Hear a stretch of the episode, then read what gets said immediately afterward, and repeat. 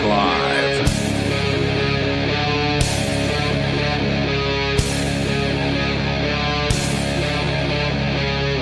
This is Free Talk Live, talk radio that you control. 603 283 6160. That's the number you can call in to talk about whatever you want. No topics are, you know, off topic because it's just whatever you want. It's talk radio you control. Uh, tonight in the studio, you have me, Bonnie, Aria, and Nikki. Yep. And we're going to get into, you know, well, uh, sorry. We I got heard- a whole bunch of fun stuff today. I want to talk about the obese people. Yeah, I have I have an article about obese people. We got AI, killer killer death AI, apocalypse. We do. Awesome. And thank you so much for that. There was a weird tech issue where I couldn't get connected to our satellite provider. And that, that turned out to be because we were already connected to our satellite provider. So I was trying to instigate. And then I started freaking out. Like, oh my God, we're going live and I'm not connected. Hmm. That thankfully, I remembered to look back into it the last minute. And it turned out to be because we were already connected. So I have no idea what the two of you have been saying because I was on the phone with something, but uh, it sounded like killer AI. Yep, always killer an- AI, And apocalypse. I said I want to talk about the obese people because I've always been saying it's their fault. it- obesity is definitely an issue. I've got. I tend to agree with Bonnie, yeah.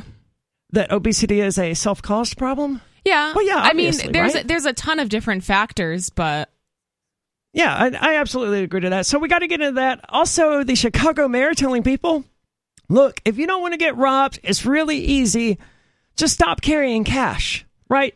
And that sort of makes sense in a weird, corrupt, evil kind of way. It's basically like saying, look, look, if you don't want to get raped, don't wear skimpy clothes, right? Oh, yeah, it's, it's, bl- it's victim blaming. You know what we should do? We should just instead of having debit cards, instead of having cash or Bitcoin or anything, we should just use our social security numbers to and then that's our money, just like in The Handmaid's Tale. What could go wrong?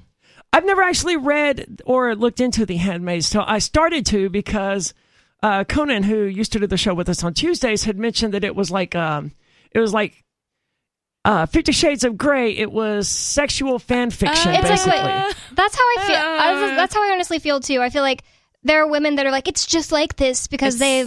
I hate to say it, but it's like they're that seems to be more true I with mean, the it's book like than the show. Yeah, Are you referring to the show, or have you read No, the book? I'm I, yeah, I'm reading the book right okay, now. and it's not like that because when I Uh, flipped through, I, can't didn't compare it find to Fifty that. Shades of Grey because I feel like it's like Fifty Shades of Grey minus all consent. Okay, well that the consent is a big factor, right? But- yeah, like that's why I was like, "Meh." yeah, but you know that lots of women like fantasize about non-consensual things, right? I think that's what Conan's trying to say. Right. The way it was pointed to me was that you know it was it was this the woman the female author was like she's into rape fantasies and non Yeah, that's what it seems like, So she wrote a book that was designed to cater to that, and that's what he said So- the whole book was about. And I flipped through it. Yeah, I that's- didn't it's see pretty- I didn't read it to be it's, fair. It's pretty accurate. Uh, Matt and I were watching the show actually, and we got through. I don't remember how many seasons there were. This is a little bit ago, but we got through a few seasons, and then it got to the point where there were so many rape scenes. Good Lord. Matt was like, "We can't watch this anymore." Like Wow. it was just bothering him that much that he was like, "We can't, we can't anymore." That's why I stopped watching it. It was just kind of. Cre- I I just thought to myself like I'm like almost hate watching this. Like I don't really like the show, and I'm Yeah. watching it because it's so like disturbing. So I should probably just stop. And I only watched like the first season. Mhm. I'm enjoying the book much more, but I typically enjoy books more than I enjoy TV shows or movies. So Well, books can get into the uh, character details more effectively Mm-hmm. than shows can. I've never seen the show. It sounds similar to my issues with uh, Game of Thrones, though. The, Yep. At least Yeah, the that's what original I always series, said where, about it. where yeah, what is it? Too much rape. Yeah, and it seemed it, it was gratuitous, and it didn't really seem to serve the plot, and it, it was a way of it was a cheap, easy, terrible way of giving a female character a a character development arc. And from what I saw of Game of Thrones, or what I knew of Game of Thrones, because I haven't watched a whole lot of it, I think I've seen part of one episode, is that over and over and over, the author George R. R. Martin relied on rape as a catalyst for female character growth.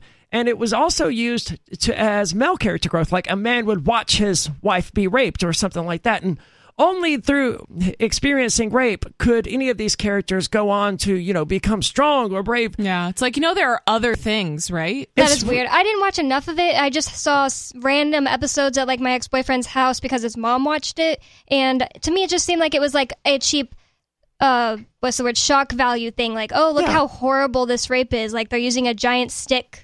Like Well, that's that- on that's TV. pretty bad, Why? right? But like, just watch the movie Plank Face or something like that if that's what you're looking for, right? I'm Don't not. watch the movie Plank Face. It's, Yeah, it's not not good. I don't know what that is, but I'm not going to watch it. It's a movie about this guy who gets lost in the woods or whatever with his girlfriend. His girlfriend gets raped and killed, and he ends up killing the dude who rapes her, and he gets kidnapped by these these backwoods crazy hillbilly people. There, there's three of them, two girls and their mother. Uh, apparently, the f- previous father had died I or feel something. like this is a lot of movie plots. Yeah, Right, like I mean, Texas it's not- Last Chainsaw. House on the left. Texas and- Chainsaw Massacre. It goes a little Yeah. bit further than those in that they, they want to indoctrinate this guy into their insanity of raping and killing and just taking the animalistic way of just taking and doing whatever they wanted whenever they wanted. And they were successful in doing that. They put it's called plank face because they made a piece a wooden uh, mask that he had to wear. See, Texas Chainsaw Massacre, he makes a f- mask out of other people's faces and rapes people, and he's like a simpleton. So they rape people in Texas Chainsaw Massacre. I The, was- Yeah. the okay. simpleton does. I don't know another word for him. Um, yeah, is it? Because it reminds me of like The Hills Have Eyes, where they have like those. Um, Dude, that was like, the only- mutated, Yeah. like the what is it called? The Mutants? the inbred. Yeah, they're like the inbred people or Well, whatever. If I remember right, for Hills Have Eyes, they were mutated because of nuclear testing. I But never that- saw that. That was one of the first rape scenes I saw in, you know, horror movies as a genre. And that one was so realistic in how it was portrayed that that one bothered me. Yeah. Not not all of them do like uh, the last house on the left. That that's gaudy and it's tasteless and it's it's a rape scene, but it's not like raw Gruesome, and real yeah. in the way that the Hills Have Eyes was. When I watched that, I was bothered. I was like, hey, I need to go have a cigarette after this, man. Can we- I, I can't be like bothered watching TV. I only like to watch really like comedies anymore. I don't blame you. I, I love horror movies, and that's been true through most of my life. And I've been slacking a lot on horror movies recently because I just got too much on my mind to be watching this nonsense. but the prevalence of, and I understand why horror movies are filled with sex and violence, right? That's. Mm-hmm.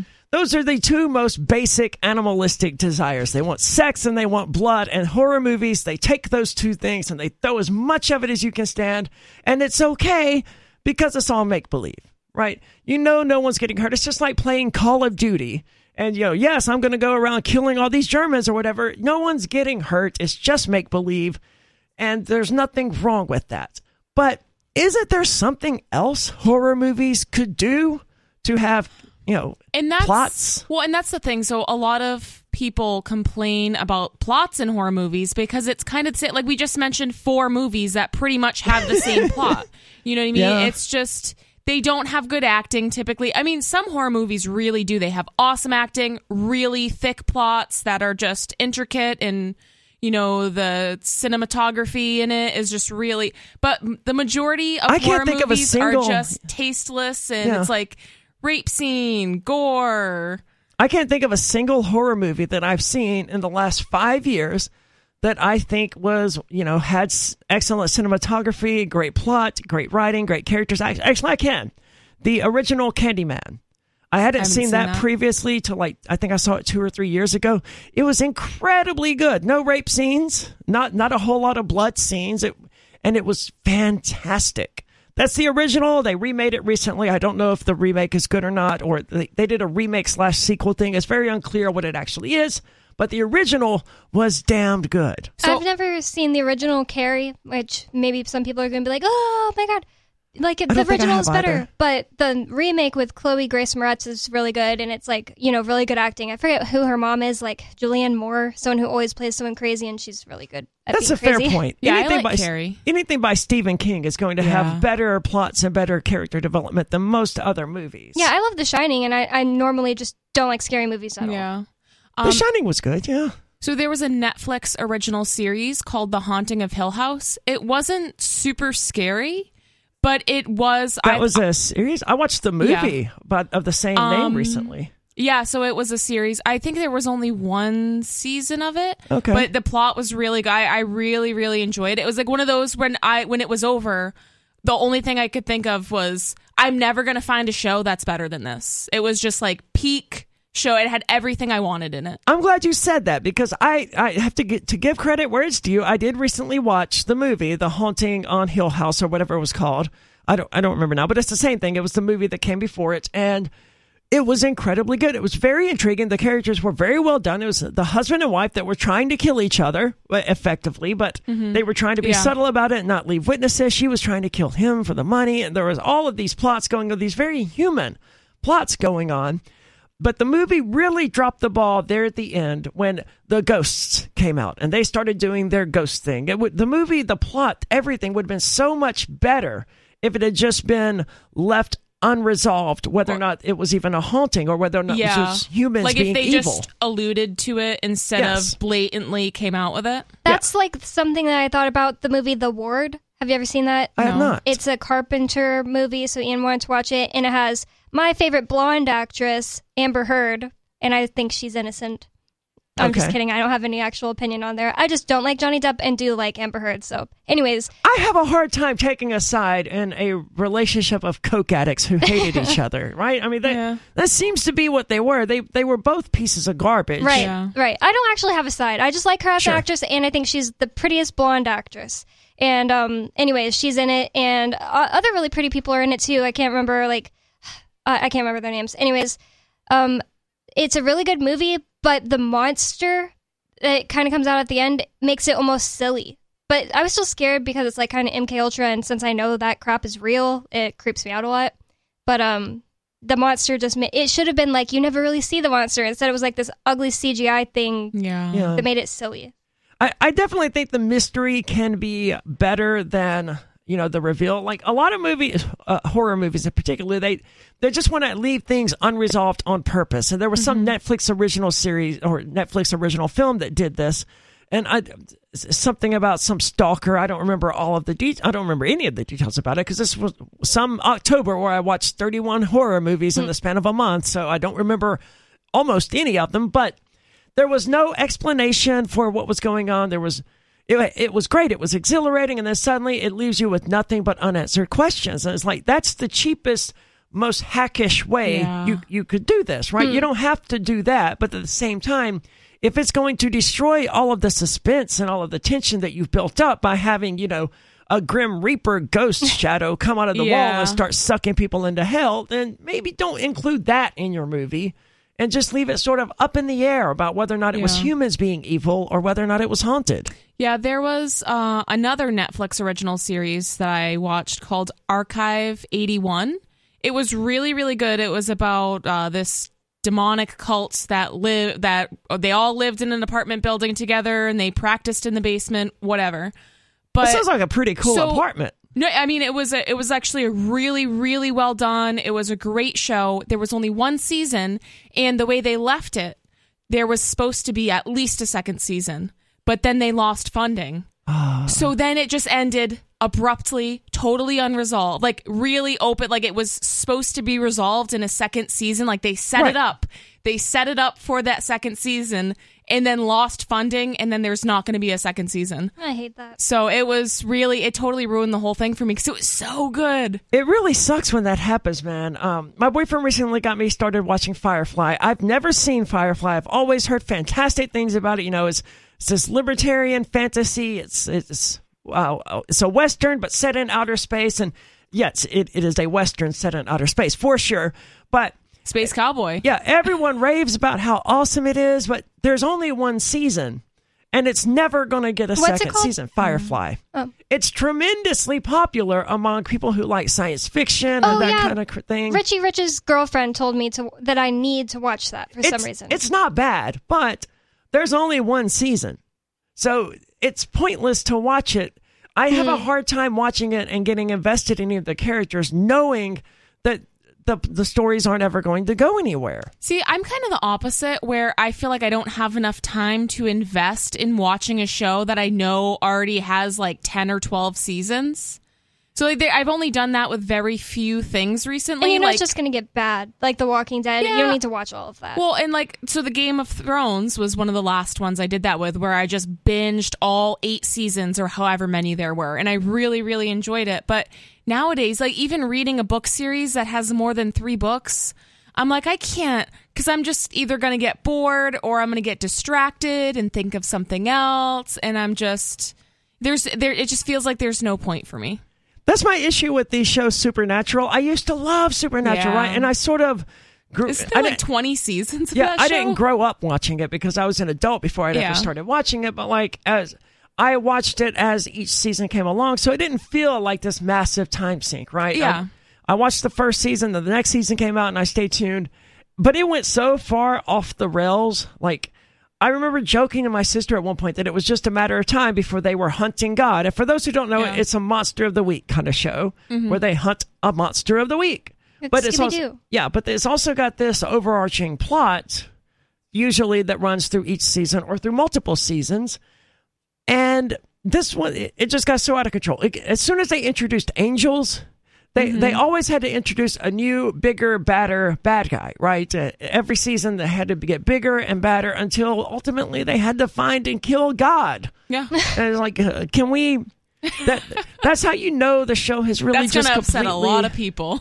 I don't know that it did, right? Because by then, the supernatural mythology was so divorced from Yeah. Christianity that Oh, yeah. no one would have recognized that. I think I stopped watching it by then because I don't remember Yeah. them hunt, uh, hunting and killing God. No, Yeah, the have- last.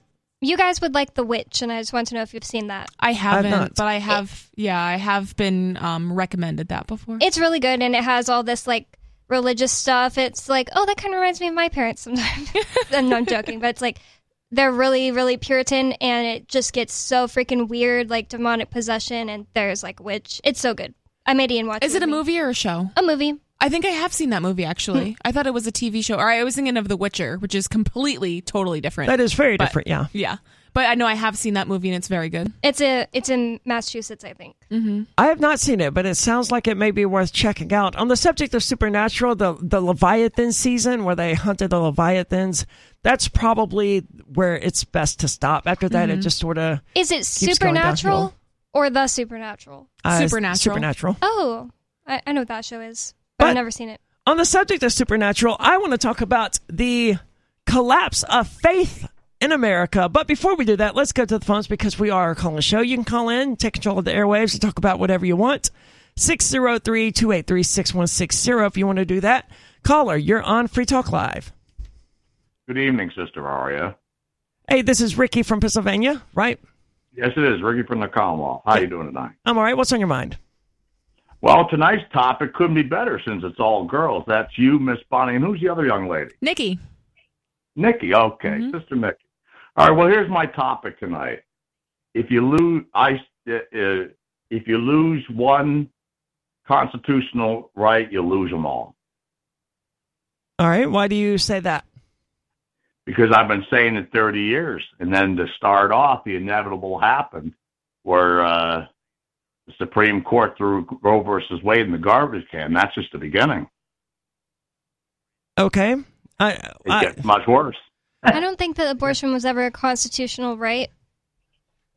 Well, I mean, it was uh, after the Supreme Court decided it. It was written into the Constitution, and the fa- the the state the federal It, Constitution that is. it wasn't technically written into the Constitution. It was just case law at that point, right? It just wasn't thrown out of courts. It was just court, you know? Well, because what happened then is it went to the states recently, and then what happened is the states then decided, okay, fine and dandy. Now I have a problem with the way it was thrown in the garbage can, anyways, because they didn't even give a good reason. But that's besides the point. Here's where it got worse. Once it got to the states, states could choose. Some couldn't. In some cases, the legislature just voted, blown out of the water, and now it's banned. Other states, in the case of just this past year, you had five referendums. They all said it should be legal. But here's where the worst comes. Could it get worse when you're now having the federal government or the state government say what a woman can or can't do with her own body? That's pretty bad. But it does get worse. And here's how. and this was just recently. Nikki, you seem like you wanted to interject something. Yeah, I mean. I don't believe the state should be telling anyone what they can do with their body. And abortion isn't really a right that a state or a government can grant someone. A- any woman has a right to release a pregnancy at any point. Obviously, it's a little bit easier when you can have a doctor assist with that, but there are dozens of um, like women and practitioners on the internet and in person who do uh, natural pregnancy releases and abortion. But I also just wanted to say I don't really care what the Constitution says because a piece of paper or a document or a state or a government cannot grant me any rights. All of you know, it just to me it really depends on like what are human rights. Is it a human right to terminate your pregnancy? Oh, yeah, absolutely. I mean, you know, I mean, it's your body. You know, is it is it my right to be able to defend myself or to be able to speak my mind and share my beliefs? Yeah, in my opinion, the Constitution and uh, state governments, all they can do is infringe on your rights or be redundant. Well, it does get worse, and this is the worst part. Uh, as of recent, uh, after you have the new majority in the House, the very first week, they decided that they're going to do three anti-abortion bills. Well, fine and dandy. You know, they did one to criminalize the use of medication. They did one to criminalize doctors doing the practice. Now that seems to not make sense, but it does. See, you here's said, where it gets. you said the worse. state did Here's this. Uh, was this a federal thing or what? Because I haven't been following it that closely. Yeah, this is a federal thing. Well, here's where it gets worse. I mean, we don't have to worry No, about it then. Biden will veto whatever anti-abortion Yeah, legislation they put out. There's a really big. There's a big problem here. See what happened in Texas uh, before the House came into being, as it is now. The Attorney General came out and made a big scare of everybody. So bad, in fact, that people were scared not only in Texas but elsewhere. Because his brilliant idea was going to be that we're going to ban you from going. Anybody that lives in Texas from going to other states. So bad, in fact, that the next day Biden came out and told everybody the Department of Justice is on it not to worry about it. Well, that's fine and good too, but it got worse. Well, Because obviously, I- this is why you don't want to have any government with the ability to tell people what they can and can't do, because you're always going to get a government that outlaws something that you, that is your right. And enough people consented to that in 2020 and 2021 by uh, just complying with government mandates to cover up their face, wear whatever the government tells them to wear on their face, and also to inject whatever substance the government tells them to into their body. Excellently said. It, the world would be a much better place if people would just, you know, start living their lives peacefully. You only have the, the rights that you will actually fight to have. 603 283 6160. Thanks, Ricky, for the call. It is Free Talk Live.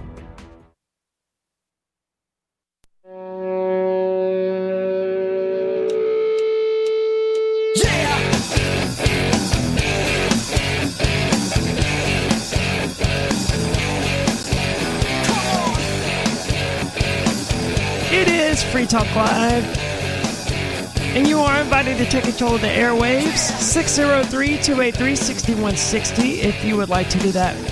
That's 603 283 6160. With you in the studio tonight, it's Aria. Nikki. And Bonnie. And I want to tell you about our TikTok. You can find it at tiktok.freetalklive.com. I'm actually a bit behind. There were there were two different clips that I needed to make. Uh, one from Monday night's episode, and I think one from last night. The one from Monday night's episode is a higher priority because it's more entertaining.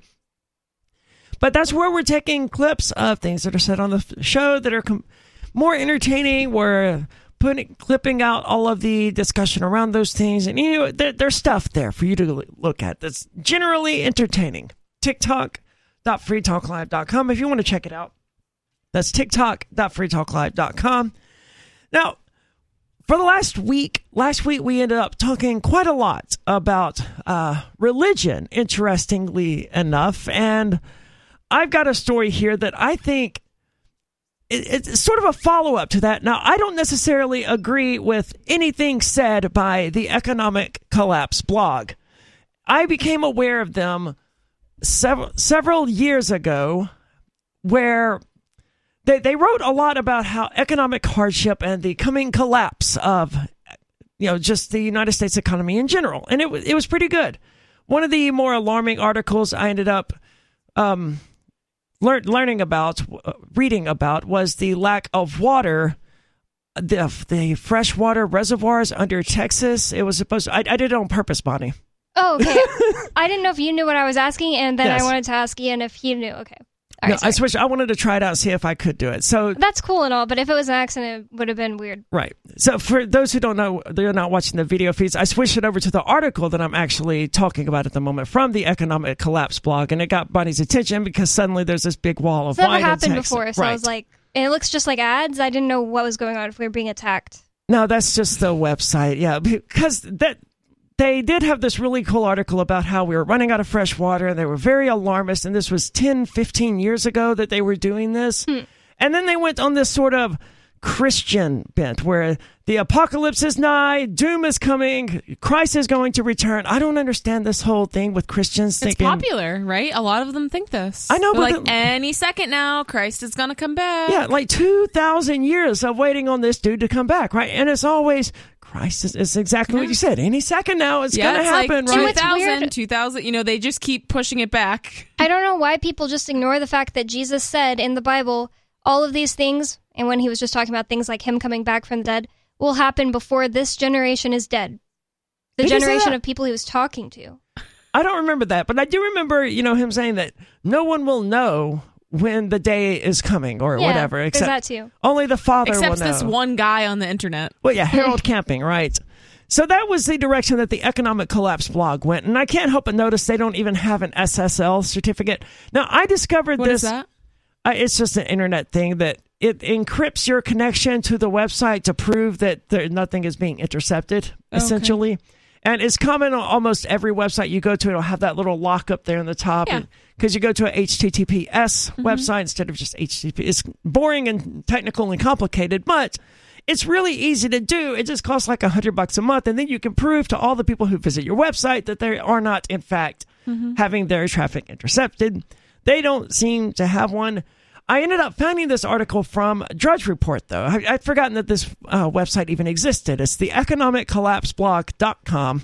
And as I mentioned, they did go on this crazy little Christian rampage. And it, as you can see if you're watching the video feeds, all of these advertisements here, like the seven year apocalypse, End Times by Michael Snyder, the military guide to Armageddon. I mean, these people are really. Oh my gosh. yeah, these people are all about the end of the world, and they are just convinced it is coming. The USA and Bible prophecy. I, I really like this one because it's got a little eagle down there. It's like, get your free copy. God bless America, right? Look, if Jesus came back, he was. I imagine one of the first things he says, "What's in America?" Yeah, right. Because they, they didn't exist. The United States didn't exist when Jesus allegedly lived. Well, he visited the Native Americans. According to the Mormons, I think it's the Mormons, right? Yeah, it's yes. Mormons. Well, once upon a time, the United States was a was known as a Christian nation. I don't think that's actually true. In fact, no, I mean that was the whole point of America was religious freedom. Right. How are they forgetting this? This is the whole point. well, the the myth is certainly that it was about religious freedom, but it, I'm, Oh, I'm okay. not convinced it was. But we we can look like the Treaty of Tripoli, written in like 1791. Where the I think it was Thomas Jefferson explicitly stated that the United States was not founded on the religion of Christ. I'd have to look it up, but it's called the Treaty of Tripoli. It couldn't have been because they believed in natural rights, and Christians don't believe in natural rights. Yeah, Did they though? The did the founders believe in natural rights? they said so in the in the con- Constitution. They I were mean, trying. they said so, but they were trying to make it to where the Constitution just preserved those rights, but I think they could have done a lot better job. But that's what they expressly said.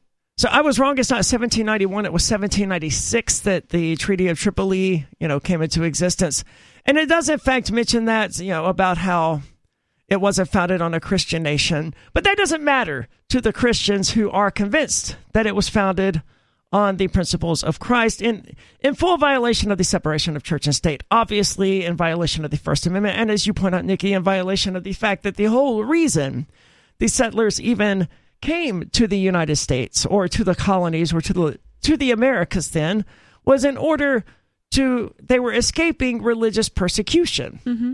Or at least what they called religious persecution. In hindsight, you know, thinking about this as an adult, I'm not completely convinced that they escaped, that they were trying to get away from Christian persecution. I suspect they were being told they can't persecute others in the name of hmm. their religious belief, and they're like, "Well, screw you. We'll just go somewhere where we can do that." But I don't You think know. so? I'm not a religious scholar. Well, one of the first things they did when they got to the United States was like start the Salem witch trials. Well, Right. it's like Yeah, and um, try to murder all the Native Americans and the Trail of Tears and tell them that their religion was wrong. I, I think it goes both ways. Like they didn't want to be um, coerced by the people who believed the religion of the Catholic Church in England or whatever, the Church of England. But they also want, as soon as they got here, they just turned into the new state, basically.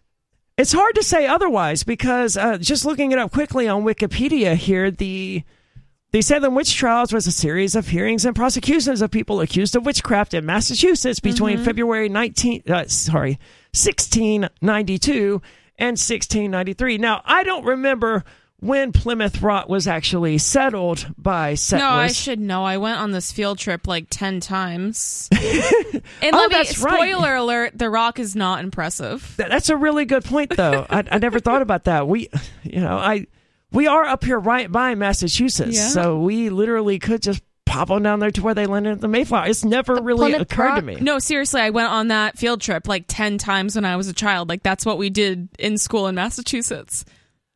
Well, it may have been around 1620. It looks like so. Maybe it wasn't as mm-hmm. soon as they got here. They started the Salem witch trials, or but it wasn't very Didn't take 'em long. very it's the same Yeah. people that I was talking about with the witch. It, it's like Yeah. they Yeah, they it's like same that time period. they threw that family out in the movie because, and I'm not giving anything away. You mentioned the movie Witch. Is this V V I T C H? it looks like that, but it's a W. Okay. But yeah, that's that's you're thinking of the right one. I've seen it repeatedly, and I'm like, man, that Really? looks Oh. real. I don't, I'm sorry, I've the name I've seen it floated around. I've never Yeah. watched the movie, but I it's you would 100 percent like it. yeah, it seems I've like seen I it, would like, when I see it. five But I'm like, times. I don't want to. I know. I kind of want to watch it again. Yeah. It's Um, good. I think I'm going to have to. But basically, like these people who escaped England supposedly to get away from the church persecuting them for their beliefs threw this family out. And it's not like this is uncommon. It's not like oh, it's just a movie. It, this stuff happened. They threw them out of the colony that they lived on to go die in the woods. Basically, like basically a death sentence. Like go live by yourself in the woods because you believed something different. It was because her her dad was being a heretic. In what way? I haven't seen it, but in what way was her dad? Was he actually being a heretic, or was he just, you know, maybe we don't have to eat the cracker or Um, whatever? I can't remember if it really says it at the beginning. Okay. It starts off with her dad's trial that they put on. It's like a kangaroo trial where everybody who disagrees with him is like, yeah, kick him out, you know. They were mock trials then. I mean, this was a common thing they did during the 1600s and the 1700s, where like if you were accused of being a witch, you were dead. You were going to die. Well, or they would do things like, "Oh, we're gonna tie uh, this, you know, this rock to your foot, and if you survive, you're a witch, and if you die, then I guess you were innocent." Right, that's what I'm saying. It was a death sentence. Yeah. Just the accusation alone, or okay, well, we're going to burn you at the stake, and if you're really a witch, then you can cast a spell and get out of it. But if you're not a witch, then I guess we'll kill an innocent person. Guys, hang on. Did, did you not think this through? You're going to kill an innocent person. Well, they didn't here. care. They that's what they wanted to do. Indeed, they, they weren't looking for religious freedom at all. Well, typically, what being a witch meant was just you're doing something I disagree with. yeah, that's a fair point. Oh, she's a witch. No, I did remember. I went to Salem, Massachusetts, not terribly long ago, like maybe two and a half, three years ago, and I didn't go visit the witch museum or whatever they call it. I probably should have, but I was just there. I was running a quick errand. I took mm-hmm. someone to get a car, but like just just my presence there as a trans Satanist in openly existing in Salem, Massachusetts. Was just a huge victory, a huge symbolic victory, even if nothing else ever came of it, right? Like there I am, Yeah. pentagram tattooed on my back, you know, where people were executed for way, Well, way less. So I don't know if you know this, but now in Salem, Massachusetts, they rep the witch thing. oh, lot. I'm sure they do. So they have a lot of like um like psychic shops and they have a lot of crystal Oh. shops and so they're they've it's kind of like completely reversed of what it used to be. They're they rep like, yep, this is where witches are from and it's like, but do you not forget about the part where the people that used to live here murdered them all? yeah, forty Yeah, those people were also from Salem. Yeah, you know, so but it's nice that it's kind of came full circle or not really full circle, but it's nice that things have changed is what I meant. It is nice, but one thing that hasn't changed is that the United States is not a Christian nation. But now our country, according to the Economic Collapse blog, is moving away from those roots at a pace that is absolutely breathtaking. And again, those roots are non existent, going back to the Treaty of Tripoli, which we just saw, 1796. The Constitution was 17. No, the. What was it in 1776? Was that the. That wasn't the Constitution. That was, Declaration of Independence. Yes, thank you. The actual Constitution was like 1780 something. I don't know. The American education system failed me Me too. because I don't know any of these dates. Or maybe that it did me a favor because none of these dates are really very important. It was somewhere after 1776 and somewhere before 1800 that the Constitution came into effect. I really enjoyed history, but I'm not a dates person. Yeah, I don't. I feel like I didn't even learn that. Like I learned stupid stuff all the time. Like the robber barons wanted everybody to work hard, and they were all dying, so they created unions, and that's why unions are good. I learned that like every single year. What, like, what I a don't think robber I- baron? I don't think I 'Cause learned that. I've never heard anything even about that. It's like there was child labor in the 1800s, and people stood up against the robber barons, who were the business owners who wanted them to work way too many Oh, hours. okay, and- so I see the barons who are also robbers, and they weren't actually barons, but they were co- Oh. like the title of baron. I thought you were right? saying someone's name like Robert Barron. No, like th- this. That was the word we used. That the, they used at the time to describe these bad business o- hmm. owners who took advantage of people. Who knows if this is even real? Like this could completely just be propaganda. But it's like every single year I learned that in the history, something stupid like that, or I learned about Texas history specifically. See, we learned about um like in in regards to like child labor, we learned about the Lowell Mills, right? Cuz that was a big thing, the Lowell Mills where they made all the textiles. That sounds and- familiar too. Yeah. Yeah, there was children working there. So a lot of my education like historically was specifically about like well, I guess everyone's was about the when you're learning about the 13 colonies. But it's just it feels different because they're like we're going to go to the Lowell Mills cuz we're right here. You probably learned more about the 13 colonies in your education Yeah, than I Maybe. did. I yeah, that's didn't- like all we learned Yeah, about. I didn't learn anything. I, They're like, yeah, Massachusetts, New England. I don't think I could have named all, even in like high school, I don't think I could have named all 13 of the original colonies. That's so strange. It's I don't think I, I could now. Wow. It's went- just so weird to think about how even public education in the US is different based on what region you grow up in. Yeah, you would think the whole point of standardizing it and having this federal system was to sort of streamline it and Yeah. make it normal, but no. But I, everybody learns about their state's history too, and that's why I have so much useless information about like Santa Anna and the Alamo, stuff that literally doesn't we matter did at all. learn about that. And it was so skewed. Like when I talked about this with so King my of the Hill is right on this, right? Like you had to learn all that stuff about Oh, Santa Anna. And, King of the Hill is right about Texas in general. I I had I heard that, that. before from people who were from Texas, but like it's one of those things where it's just so hard to believe because Especially because I Hank went Hill to is so he's such a meme, no, man. no, He's so Hank Hill exists. Like I literally typed into AI when I was first playing with it, annoying vigilante dad standing in suburban. And I wasn't thinking Hank Hill. I was thinking real people that I encounter all the time. Standing in front of suburban house protecting his family, and I was like, "Oh God, this looks so real. Looks, you know, this is just like something that would be happening in my neighborhood for no reason. Like you're parked across the street from someone's house, trying to roll up a joint, and they'll turn on their front porch, and then they'll come out and stare at you because they think you want to rob their house. And nobody robs anyone's house in this neighborhood because it's like middle class Texas, and everyone has guns. It's just vigilantes. I don't know how to explain it. It's just Hank it Hill would sounds do that. wild, but Hank, Hank Hill's a character, man.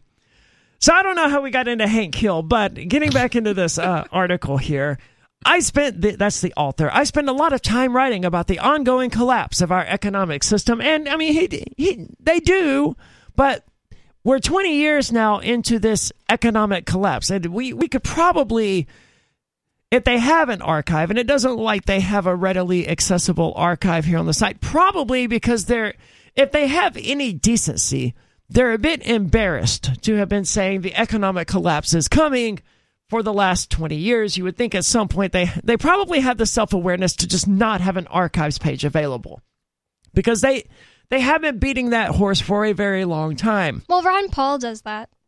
In 1970, he does, yeah. But I mean, but he doesn't like. But it's true when Ron Paul says it. Well, he doesn't go all economic Armageddon. He talks about Yeah. economic hardship and recessions and depressions, but And he's not wrong. I'm not saying, oh, he and he's Right. been proven wrong. He hasn't been proven wrong.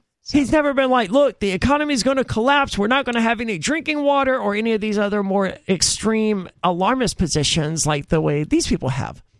So this person spends a lot of time writing about the ongoing collapse of our economic system, but the truth is that we're witnessing a collapse of faith as well.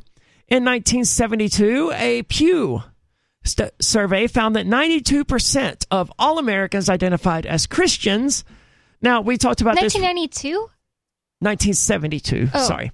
We talked about this recently on an episode where it turns out that uh, Christianity is on the decline, Satanism was on the rise, but it was focused on the United Kingdom. This is uh, about U- America. So 92% of all Americans identified as Christians in 1972. That's obviously going to be down a lot. The most recent Pew survey that asked this question discovered that only 63% of that Americans still identify as Christians at this point. I think a lot of people identify as Christian just because they don't. They're like, well, I'm not really an atheist, but I don't know what I am. So that's kind of like the default And their religion at this point. were Christians, so they're like, oh, that makes me a Christian. Like how Yeah. other religions act like, well, if my parents and great parents were something, that makes me a, even if I don't practice at Yeah, all. l- yeah, like they act like it's like an ethnicity. Yeah, yeah. Yeah, and if you ask them, you know, do you believe in God? They go, yeah, of course I am. Yeah, I'm a Christian, but it's like that's not what it means to be a Christian. You have to mm-hmm. do more than believe in God. And a lot of these people, as you point out, they probably just have some generic, vague belief in a God, but Yeah. because everyone around them is a Christian, yeah, of course I'm a Christian. Mm-hmm. Pew Research Center has been measuring religious identities since 2007 using a slightly different question wording. What is your present religion, if any?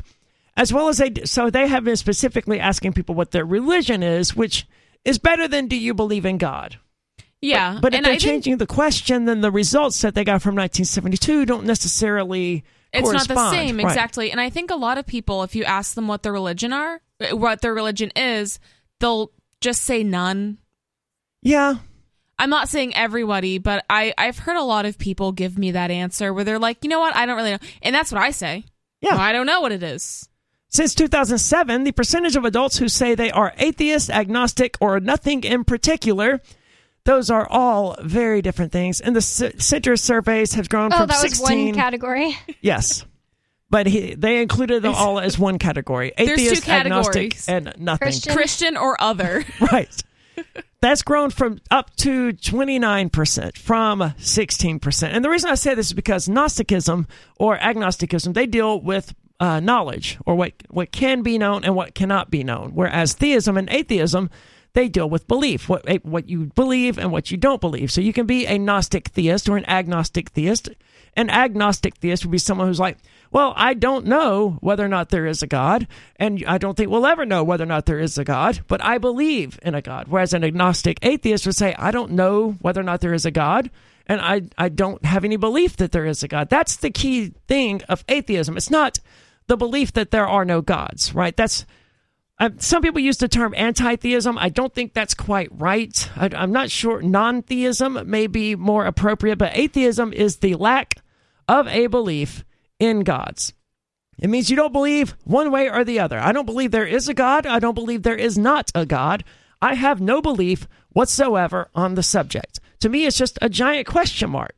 I don't have to have a belief on the subject in in in any subject actually. I don't have to believe that there are aliens or believe that there are not aliens. I can just say i don't know. And i don't have any reason to believe in any direction. And that's what atheism is. It's the lack of a belief in gods. Now there's strong atheism. That's the terminology that uh, richard dawkins used.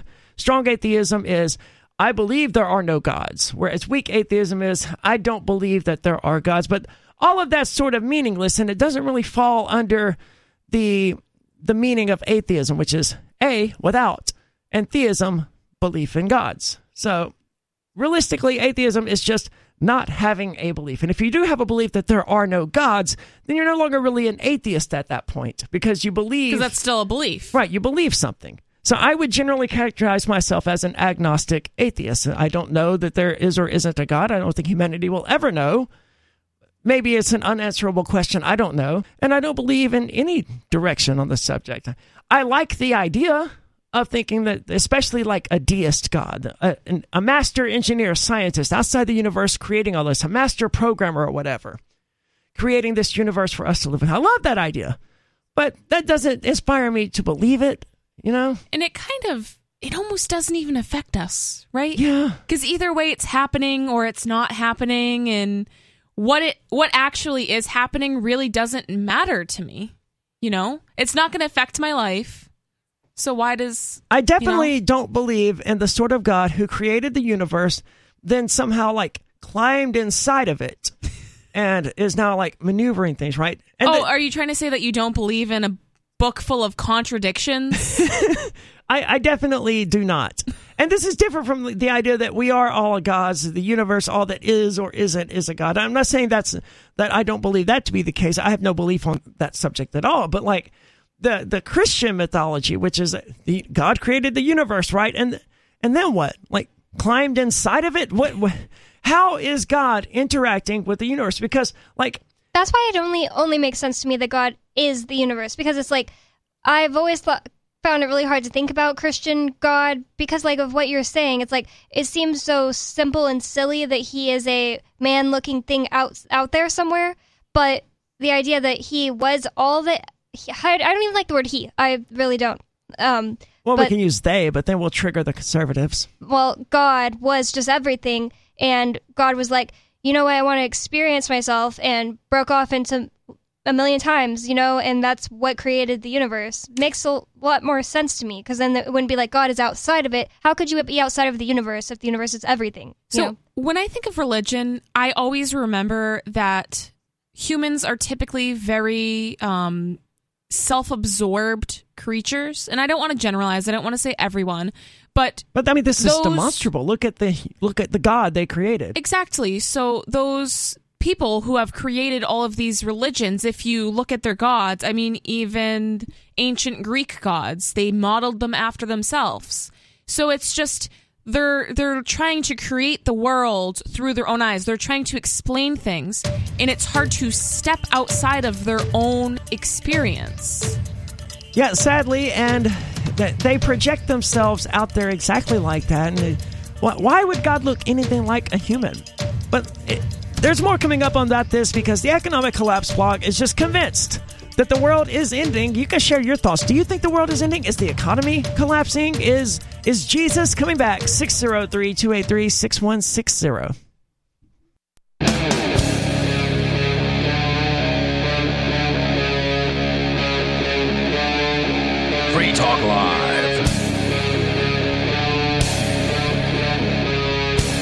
Is Free Talk Live, and you can join us 603 283 6160 if you want to do that. That's 603 283 6160. With you in the studio tonight, it's Aria. Nikki, and Bonnie. And some people may be a little surprised by the these sort of more religious conversations I've been happening that I've been having lately, and especially on Wednesday nights. But that's not really new, right? Like I first started doing radio, as it were, because I was on a show called The Call to Freedom, which, for those who don't know, what the there's this thing in Islam called the Call to Prayer. I'm not a Muslim, but that was where the show got its title from. It was like, Oh, I never thought of that. that was why it was called the Call to Freedom. And it was created by two Muslims. Uh, I think Davi Barker and Will Coley were the two creators. There, there was another one um, who may or may not have been cre- founding, who may have also founded the show. I don't remember the specifics. But anyway, it was founded by Muslims. It ended up getting an evangelical Christian alongside the Muslim. And then they brought on me, the atheist slash Satanist, however you wish to characterize me. To me, the terms are interchangeable for reasons that I've certainly elaborated on on the air at some point.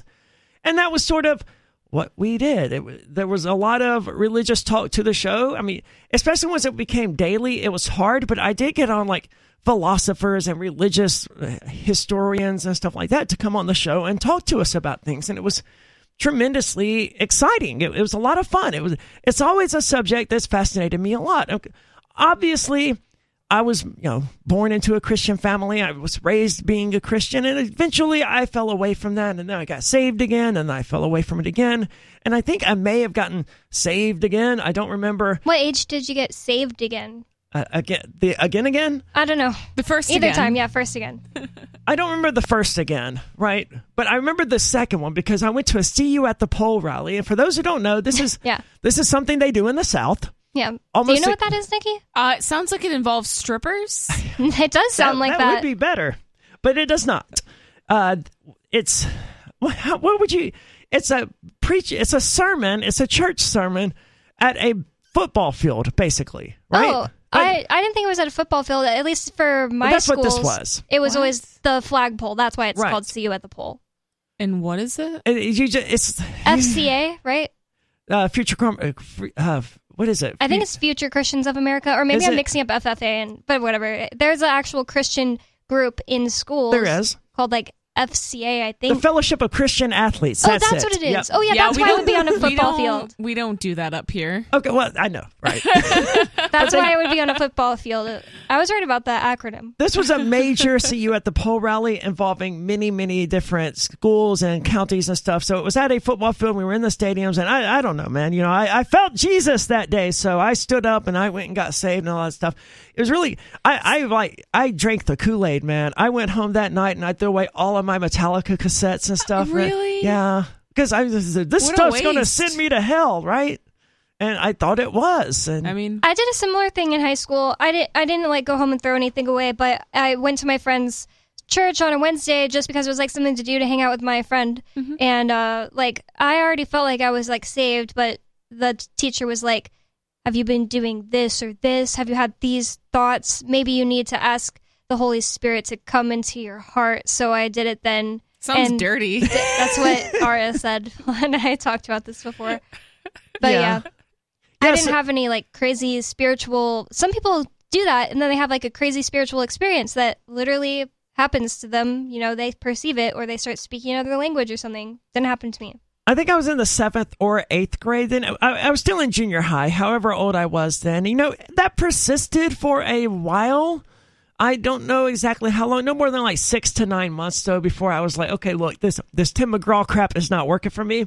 And the reason I say this Tim McGraw crap was because I, ju- I had just thrown away all of my Metallica cassettes, all of my Marilyn Manson cassettes. And this was the era of cassettes, by the way. Mm-hmm. I didn't have any CDs at this time. I don't think I even had a CD player.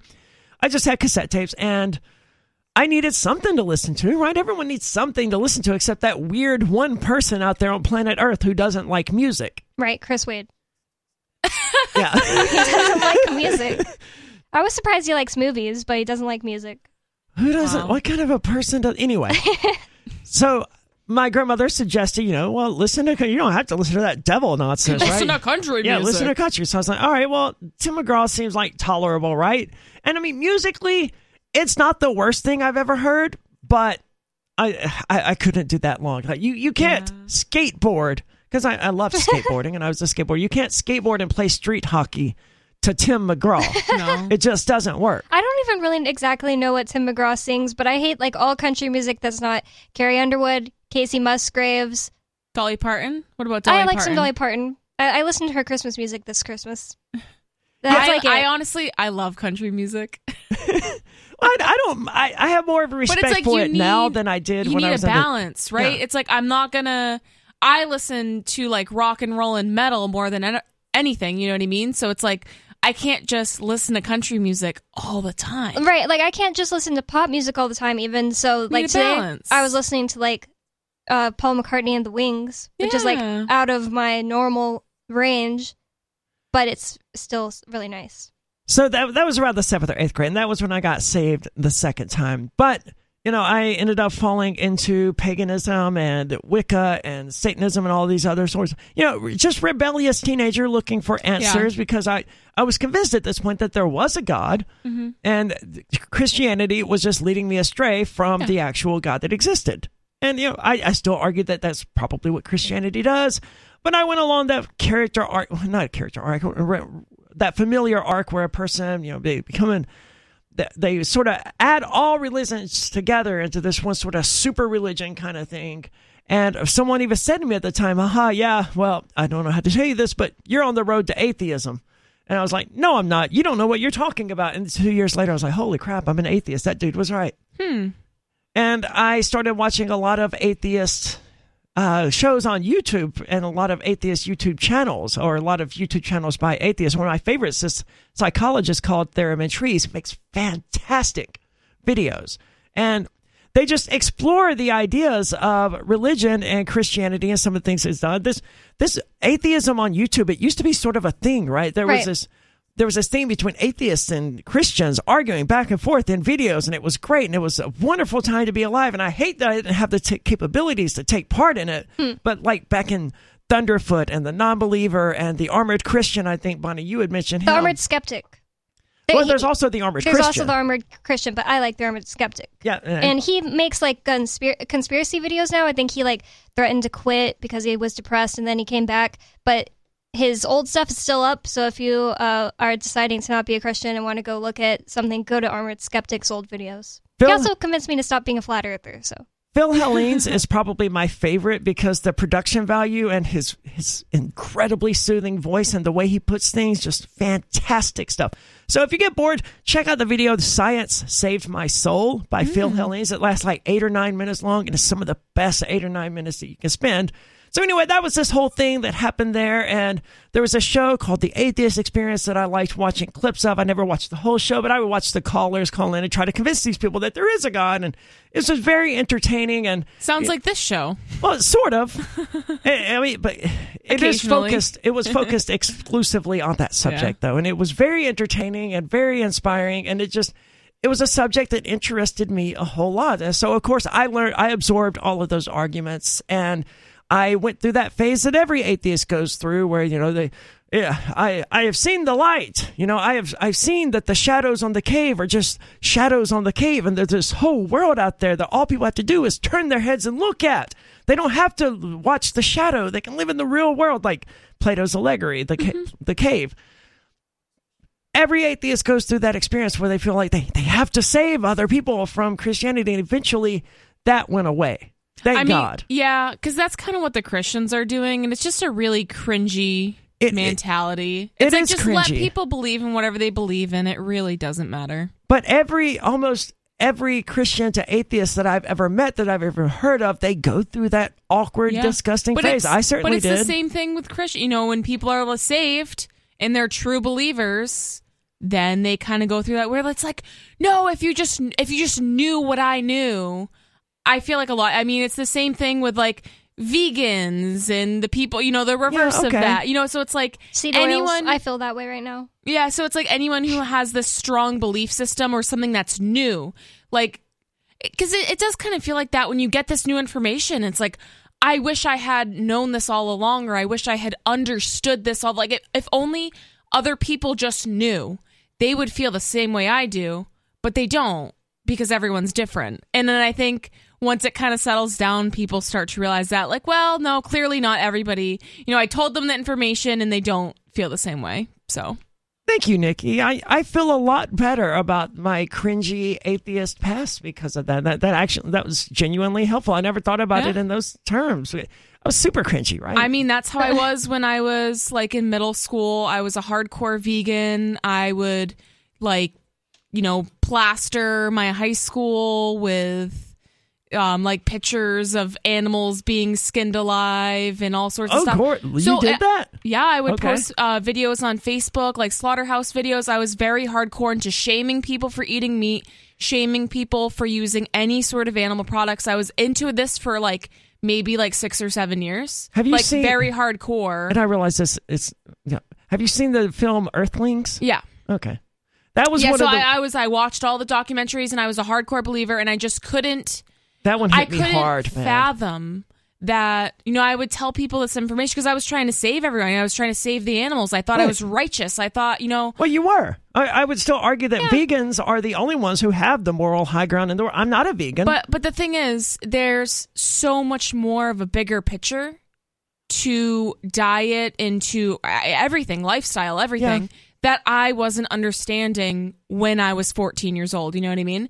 That's and fair. then when I started learning more about health, when I started learning more about the soy industry and processed foods and the effect it had on my body and on the environment and on animals and on, you know, humanity. Yeah, I know. Like You know, there's a there's a bigger picture that I wasn't understanding. a lot of people don't realize that like the more we have a vegetable and fruit and soy and rice industry, the bigger those things get, and they kill animals. It kills animals and Yeah. displaces them from their uh, environments. I mean, you could say that GMOs are worse for animals than actual slaughterhouses. I mean, it, it's it's hard to fathom that, I but still once think- you open your mind to it, it's kind of I mean, there's Wow. still um, a lot more humane ways people could be eating meat than like Absolutely. Tyson chicken. Like I won't Dude, touch yeah. that stuff. That's scary. Like I don't even. I even think about the spiritual implications. Like I don't want to eat the carcass of an animal that lived that life. I, I mean, recently- that's most factory farms. Right. I recently watched a video of one of these humane slaughterhouses, right? This vegan or animal rights activist has snuck into one of hmm. these places claiming to be a worker or something. They installed three cameras. Now, it uses suffocation to kill pigs. And Doesn't it's- sound it- better. It was portrayed as a humane way. You know, the pigs just suffocate and they die. They That's so, oh, is doesn't it with the CO humane. two? Yes. Okay, I've heard And- of this. And the video, do not watch it. The video is available online. This person snuck a video camera in and they recorded. It's got audio. Just warning you, it's got audio of pigs screaming in agony as they suffocate. Yeah. And it is absolutely horrific. And that's the humane way of killing them. No, there has which is to. Yeah. yeah. and it's it's not true you know i've been to local farms and that's what it, even when i was a vegan because i because i realized very quickly after sharing all these videos and telling people the truth that Yeah. people are still going to eat meat they're still you know people are not going to change that part of the it just wasn't you know I, I told hundreds of people this information and very few people converted to veganism so i realized very quickly so even as a vegan i always was an advocate of hunting and local like supporting local farms because clearly Maybe, people want to like- eat you know there's the whole kosher halal thing. Halal is the Muslim version of kosher, Yeah. basically, and they're like, well, the whole point of killing animals is supposed to be humane, right? But like, But no, it's not- I watched Will Coley slit a goat's throat, and I can tell you there was nothing humane about it. No. it wasn't torturous, but it wasn't humane. That wasn't a nice, happy way to die. no and i've seen um like the mass production factory farm version of kosher Oh, good lord! I can only it imagine. is- it's so much worse like just just do it the normal way just shoot them in the head i don't get That's why what I wish people would do. That's it's that's just normal. It's that's the normal way to do it, and and I, I can't even describe on the radio what I saw in this kosher beef facility or whatever, but it was or decapitate them. yeah, That- like that's a something clean, instant. Yeah. You know, like it's it- that that's uh, humane if you're going to kill someone. What is the problem with the like electrocution rods? I, I have only ever seen forks over knives, and I don't think they got into that. But I I've don't always think thought, that kills them. oh, I thought that's what it's for, or at No. least stuns them to where they're passed out, then they can be killed whatever way without Well, mm. was it- experiencing it. electrocuting people to death that was something that like america used to do that was the death Yeah, penalty electric right chair, and it yeah. was yeah.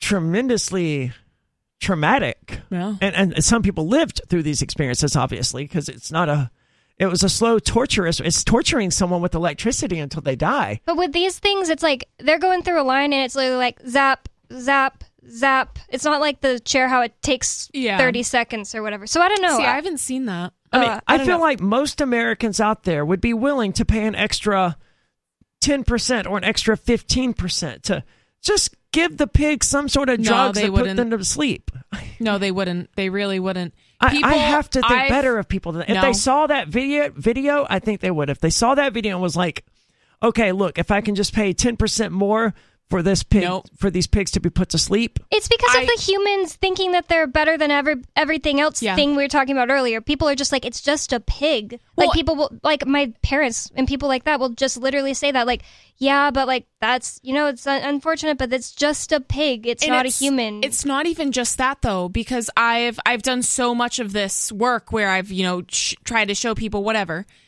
People are so good at just ignoring it. They're so good. They're like, I've seen this thing, and they will black it out of their memory. And how do they, will do that? I, I know a lot of people. I was even asked by my own sister because we're having a pig roast at our wedding. I obviously don't eat meat, but I understand, you know, my partner does, and there's Right. going to be meat served at my wedding. That's just, you know, whatever, whatever. And my own sister was like, I can't believe you're going to have a pig roast. Like, and I'm like, well, there's going to be meat there. She couldn't, like, the pig roast and actually seeing the full body pig, to her, that wasn't, that to her, that was tremendously different than just serving regular meat. She, she eats meat. She's not a vegetarian. But just the fact that it had a head and legs and that you could see it. Okay. To her, that was so different. And to me, I know the truth. You know what I mean? Right. Like, meat is meat. I know that this was an animal once. It doesn't matter what it looks like to me. It doesn't matter if it's processed or if it's cut up. That is still an animal. So either way, there's going to be meat at my wedding. I would rather that pig roast come from a, I mean, I know the farmers. I Is know that- Bardo Farms? It is Bardo Farms, Awesome. you know? Yeah, I mean, so they take like good care of their where, pigs. They're free range Exactly. pigs. It like I even know where tastes this better. pig is coming from. Like yeah, the, it exactly. didn't live a horrible about it. life or eat crappy And I'm food. or, supporting my community. See, you I wasn't convinced that that was true. I, I- I always wasn't heard either. that, but Right. then I went to Local Burger, which they don't always. I mean, they source their meat from local farms certainly, but not local in the way that Pardo Farms is local, Yeah. right? And I just one day I was like, I'm going to get the grass fed beef, and I did, and holy crap, just the the difference between the grain fed beef and the actual grass fed beef, Mm-hmm. dude. I will take grass fed any day of the week. Well, you have to think about it. Cows are supposed to eat grass. You know what I mean? not like, soy. they're not supposed to eat soy and corn and grain. It's so bad for them. So imagine, you know, as you are what you eat, right? Your cells are constantly regenerating from the energy that is being fueled into the body. So I can just imagine what that does. And even think about people. I mean, when people eat, people that eat high carb diet versus people who eat high oil diet, the way they carry their fat is completely different. You know, so we can even Yeah. see how different diets in humans affect the body differently. And the same thing is true for animals. Earthlings was one of the films that really got me. I'd watched Food Incorporated before, but that's more Yeah. about how just e- the evil corporations. I mean, they're, Yeah. they're obviously evil, but Earthlings, man, Mm-hmm. That one. If I had not been in Mississippi, look, if you live in Mississippi, you're there's no possibility of becoming a vegan. Mm-hmm. There's no vegetarianism around you. There are no restaurants that cater to you. There's no stores that cater to you. You can just smell barbecue while you're driving around. yeah. You're you're eating salads every meal and that's pretty much it if you want to be even a vegetarian in Mississippi. So it was not a realistic possibility, but like that when when I die and I face whatever creator of the universe, I, I like the idea that the the animals of earth will be the ones who judge our souls, right? Yeah. Because they you can't learn anything by how someone treats their equals or their superiors. But if you want to learn something about someone, you want to learn what what their heart really is, judge how they treat things that are inferior to them and people who are inferior to them. That's a great point. That's how you learn. And so the closest we have to that on Earth are the animals. So let's get all of the animals out there, all of the spiders, all of the birds, and you know, in my crazy little fevered imagining of this, the the spiders have the wisdom to understand that they weren't killed for malicious reasons or evil reasons. They were killed because they were killed. They Because they were I mean- creepy. Right. So that, that was just a part of life for them. They didn't kill the fly to be malicious. They killed the fly to eat. And we killed the spider to safeguard our baby or our animals or whatever. So in my little world where the animals are judging us, they have the wisdom to separate necessary slaughter. But anyway, let the animals judge us and say that this person was good or this person was bad. how Coconut would send all male people to hell. no, he wouldn't. I thought you I thought you said coconut was gay. oh no, I meant male, like mail delivery people. Oh, I was oh. like, He is gay. he loves men. he's he's very confused. Okay, yeah, that that makes a bit more sense. Yeah, well, even Osria, you know, Osria is a super friendly dog. She loves everyone, but there's something about the male person. Why is it? It's so weird. I don't know because they My- come every day. yeah, because they uh, invade their house. Yeah, and, they then so so what it is is they bark, and then as like after they bark, that you know obviously you know the UPS man comes, delivers the package, and then leaves. So they think their barking actually did something. They don't realize that the person just left because they were going to leave either way. They're like, oh look, at I did it. I barked and he left. That's a good point because he also barks like crazy when like Matt is on our front porch. Yeah. But if Matt comes in, he, he's like, "Oh, it's Matt." He doesn't hate Matt, but when he seriously, I'm not joking. Like it doesn't matter if we're down the street. And the male person that comes to our house is walking down the street far away from our house, he will he's unconsolable. Like he won't shut up and he's so mean. I don't know why I went into this. I do kind of trust the judgment of dogs, though. I remember, Yeah. speaking of Azria, at PorcFest last year, I think, you know, whatever, I was petting her and she was kind of guarding the Free Talk Live campsite oh, area. Well, in as much as a golden retriever guards anything, right? No, but I brought someone up and she growled at them. Did and she? then instantly after that, I was like, I don't like this person anymore. yeah, it's obvious when Coconut doesn't like people, and he's never liked someone that I thought was, or disliked somebody that ended up being a good person.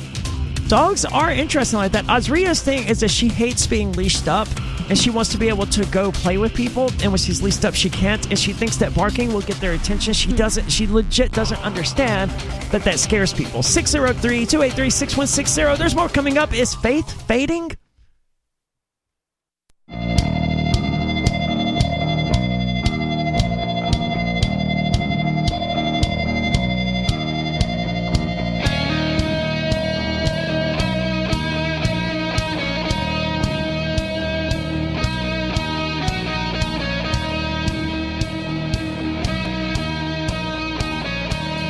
It is Free Talk Live, and you can join us 603 283 6160 if you would like to do that. Again, the number 603 283 6160. With you tonight, it's Aria, Bonnie, and Nikki. And coming up, I have got to talk about the book Nevada at some point because I did recently read it. I didn't know what to expect going into it. I knew it was about a trans character and a potentially trans dude. I'm just glad you say Nevada because I hate people that say Nevada. Fine, okay, I guess I'll just leave. I'm just Well- kidding, but I don't like that. I don't know why. It doesn't matter if it's correct or not. Like I just don't like Nevada. it's like caramel, caramel. Yeah, yeah. I didn't know, well, sort of, except the people in Nevada say Nevada. Just, don't that's, care about that. That's what I, I know, made but sure it- of. it's their state, so they're the ones who get to say how it's pronounced. That, that's just the way I view it, right? So if they say it's Nevada, I'm like, all right, it's I say Massachusetts. Moss? Yeah, I say Massachusetts. Do you? No, Okay. I was going to say, well, you can't. you I still can't. slip a can't do lot. that. I still slip a lot. We'll say Nevada here and there on accident, but when you know, I try to always say Nevada. It literally has nothing to do with just the fact that I grew up saying Nevada and like my parents said Nevada, and when I heard Nevada, I was like, "That's wrong," and that's it. Okay. Well, maybe they were from Nevada. I mean, you mentioned they were. I mean, you're from Utah and all of that, so that's right around. No, we didn't live in Utah until I was like 17, Oh, only because of the military. But it's like Arkansas, right? N- No one, No one says Arkansas. right? Exactly. no one would call it Arkansas because they know it's Arkansas. But I mean, it should. It's spelled like Arkansas, Yeah. But people who don't know do say Arkansas or Illinois. Yes. Also true.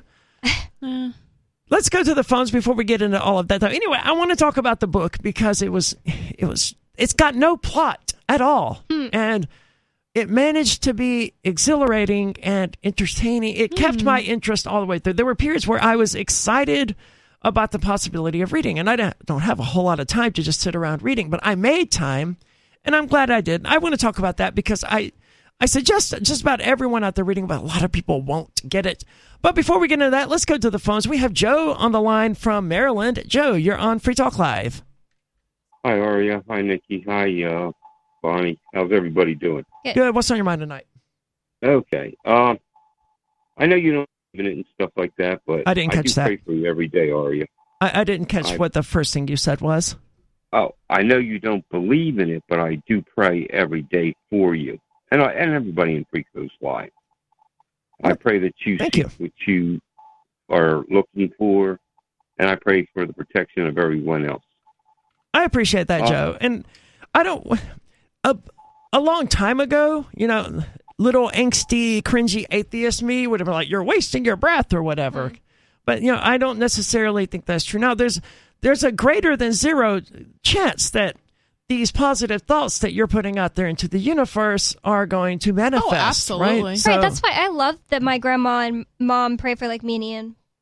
I think it's nice. It's No, human. Yeah, I absolutely believe in the power of prayer. So I don't think it's a waste of breath or anything like that. I, I don't think, I don't believe that there is a being out there who can be persuaded by the prayers of others, but just the concept of prayer as a whole is just sending love out into the universe. You're sending love out there for people you care about. You know, you pray for your family, your friends, or whatever because you love them and you care about them. When you pray, all you're asking is for good things to happen to them. Mm-hmm. It's it's just sharing love out into the universe, and that's a beautiful. It doesn't even matter to me. Maybe prayer does nothing. Maybe maybe these thoughts never materialize into anything. So someone's putting love out into the universe, and to me, that's a positive thing. And how many times have you like thought of someone you hadn't talked to in a while, and then they like text you like, "I was thinking Yeah. of you." That's literally happened to me millions of times.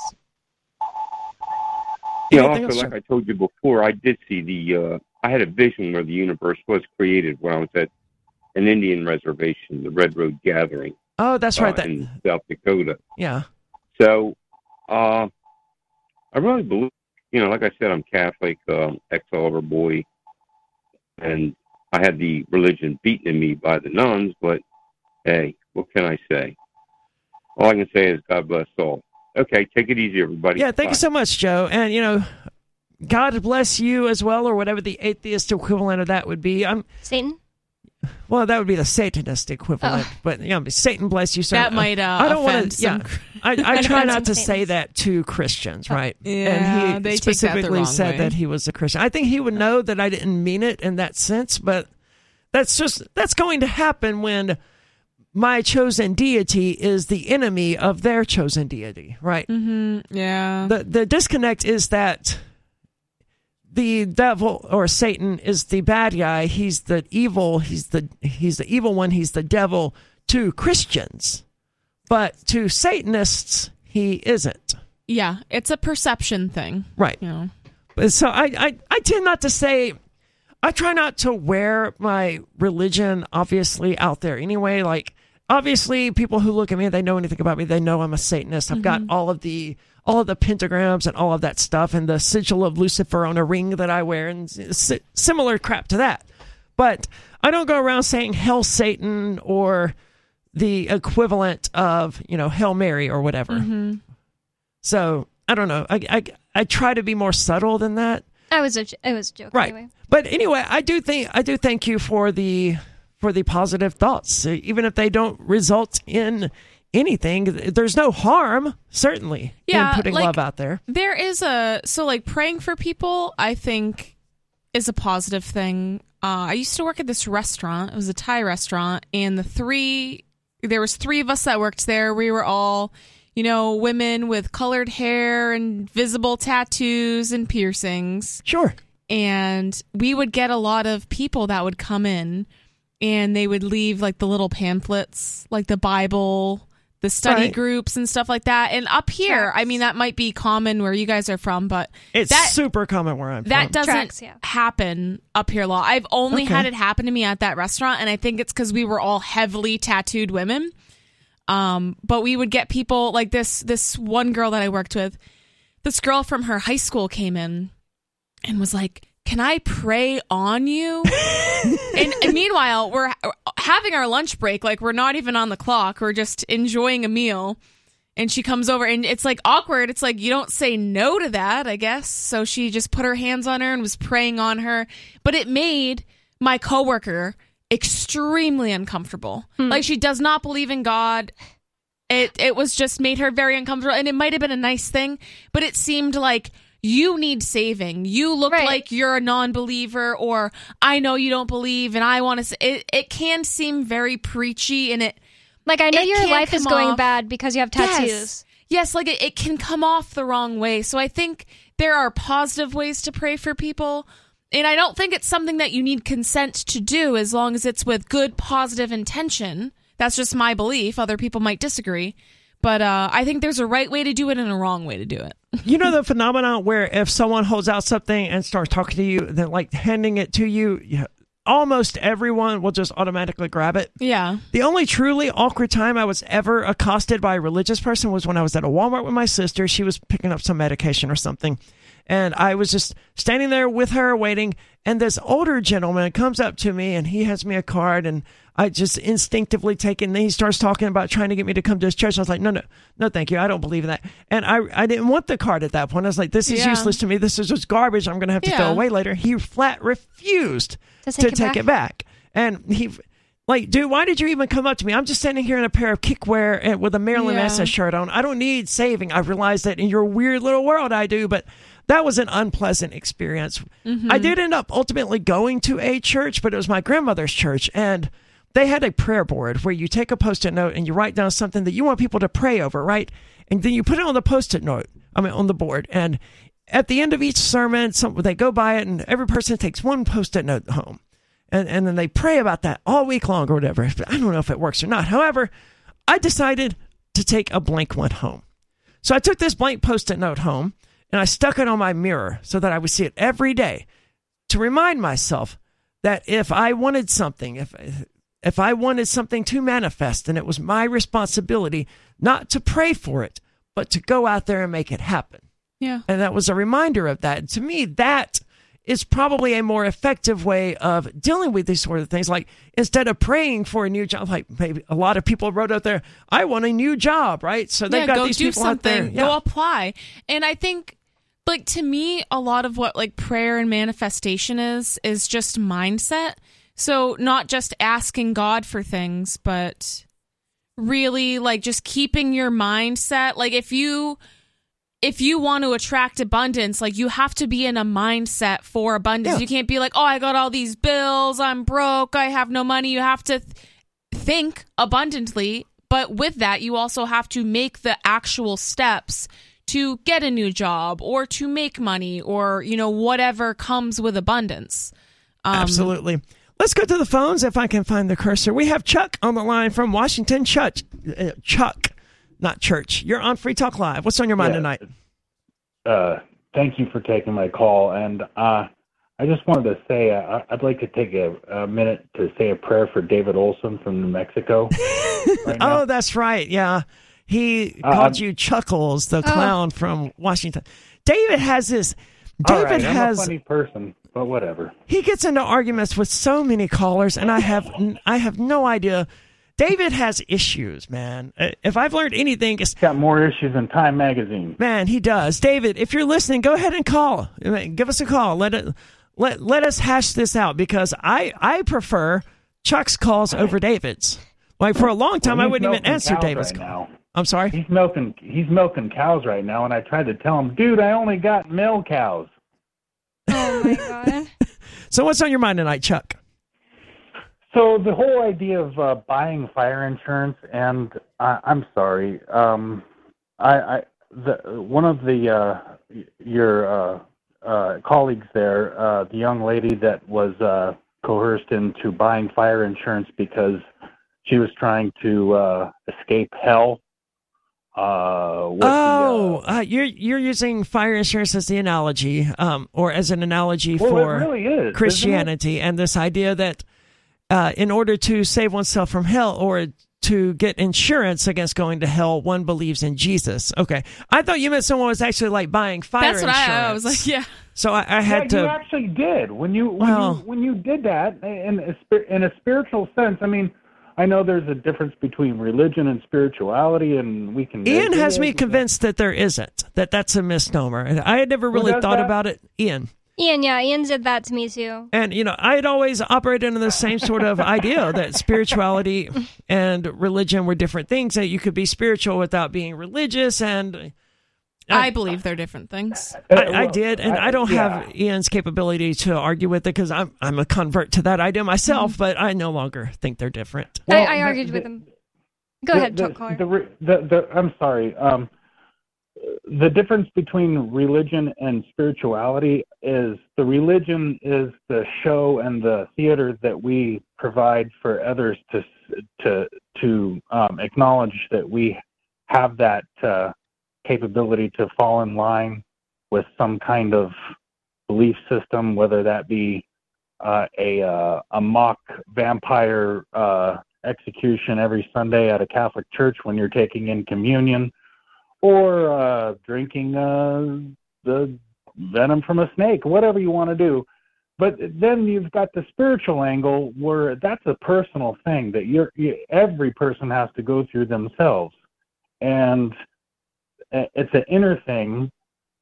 And uh, to be quite honest with you, I choose not to choose to to take part in religion, so I take part in spirituality, but I have to intake what the whole religious realm kind of provides me for food right now. And and quite frankly, when you guys talk about all this kind of stuff, the Bible and stuff like that, it really uh, it's fun. It's fun to uh, really consider about that because really all we're we all look, are looking for fire insurance, and we're looking for uh, ultimately what happens at the end of our lives, and are we going to uh, find peace or or torment? And uh, that's the real worry, I think, that uh, we have to acknowledge in all this discussion, right? I mean, it shouldn't be, right? Because, I mean, the fact that there even is a religion that suggests that there's torment waiting on us in the afterlife is appalling. Like, Mm-hmm. what sort of warped, twisted, sick human being came up with this idea? Well, how are you going to coerce people to believe in your religion? The, the Muslims managed to do it. The Hindus can get managed to to do it. The. Buddhists have managed to do it. Well, all of them without a hell. The The Jews con- didn't have a hell. no, the Muslim concept of hell. They they do have a concept of hell, but it's not permanent, and it's more like it's more like a guilt caused mm-hmm. thing where you burn away all of your guilt, that that sort of thing, and it's and it's temporary, right? But in the Christian hell, it's it's permanent, and it's I I, I just cannot reconcile the idea of any sort of torment with a loving God. They're pretty good at uh, converting exactly. people, though. Well, imagine That's the that, thing. right? well, you need people to feed your, uh, uh, you know, your off uh, table offering there every. Uh, come on, you know, we, Yeah. we every Wednesday and th- Sunday you need to be, or Saturday if you're a, uh Seventh Day Adventist or whatever. No, no offense to the to the Nicolaitans out there, but uh, we'll get. Yeah.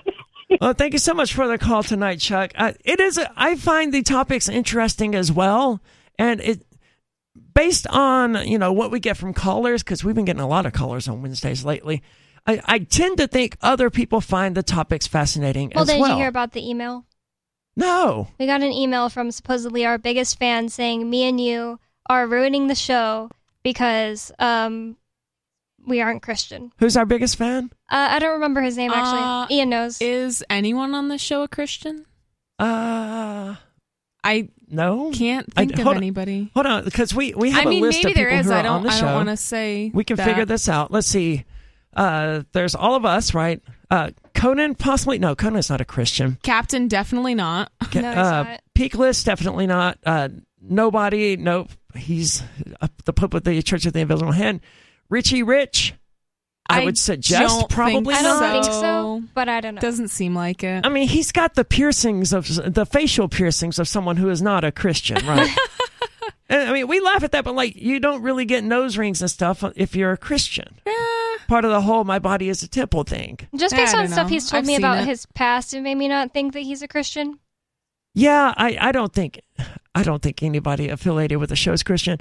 I get different emails, so I've been getting a lot of emails for the last few weeks about different things related to the show. And um, one of these people, I don't remember her name, but she emails me pretty much at, the end of every Wednesday, and she she loves the the take that we've been having lately. So I don't know, different different things for different people. But let's keep going with the phones. We have Jamie on the line from Alabama. Jamie, you're on Free Talk Live. Hey, you want to hear Eastern religion? Try Jehovah's Witness. Were you raised Jehovah's Witness? No, but I've been studying with them since 2010. Oh, what's interesting about Yeah. them? They don't believe in fire, brimstone, hell. They believe that uh, Jesus Christ and God is separate, Hmm. and the Holy Spirit is separate. And yeah, they're kind of a weird religion. Yeah, I don't know anything about them. I had a friend growing up who was a well, my sister had a friend who was a Jehovah's Witness, but other than the fact that she was excommunicated, I think for dating a black guy, I don't remember the specifics That's now. weird because the Jehovah's Witness I've known have all been black. yeah, me too. My uh, sister's friend, also, who is a Jehovah's Witness, she didn't have birthdays or if she couldn't receive Yeah. gifts and things like that. celebrate holidays or B days, except for Passover. So, are you thinking of converting or are you just interested in it?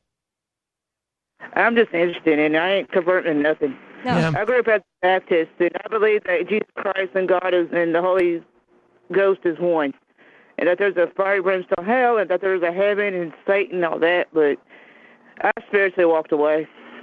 Oh, you walked away from it. That's what you grew up believing. Yeah, Okay. I grew up believing in what I heard about when I was growing up in a family church, but So you do or you do not believe that right now?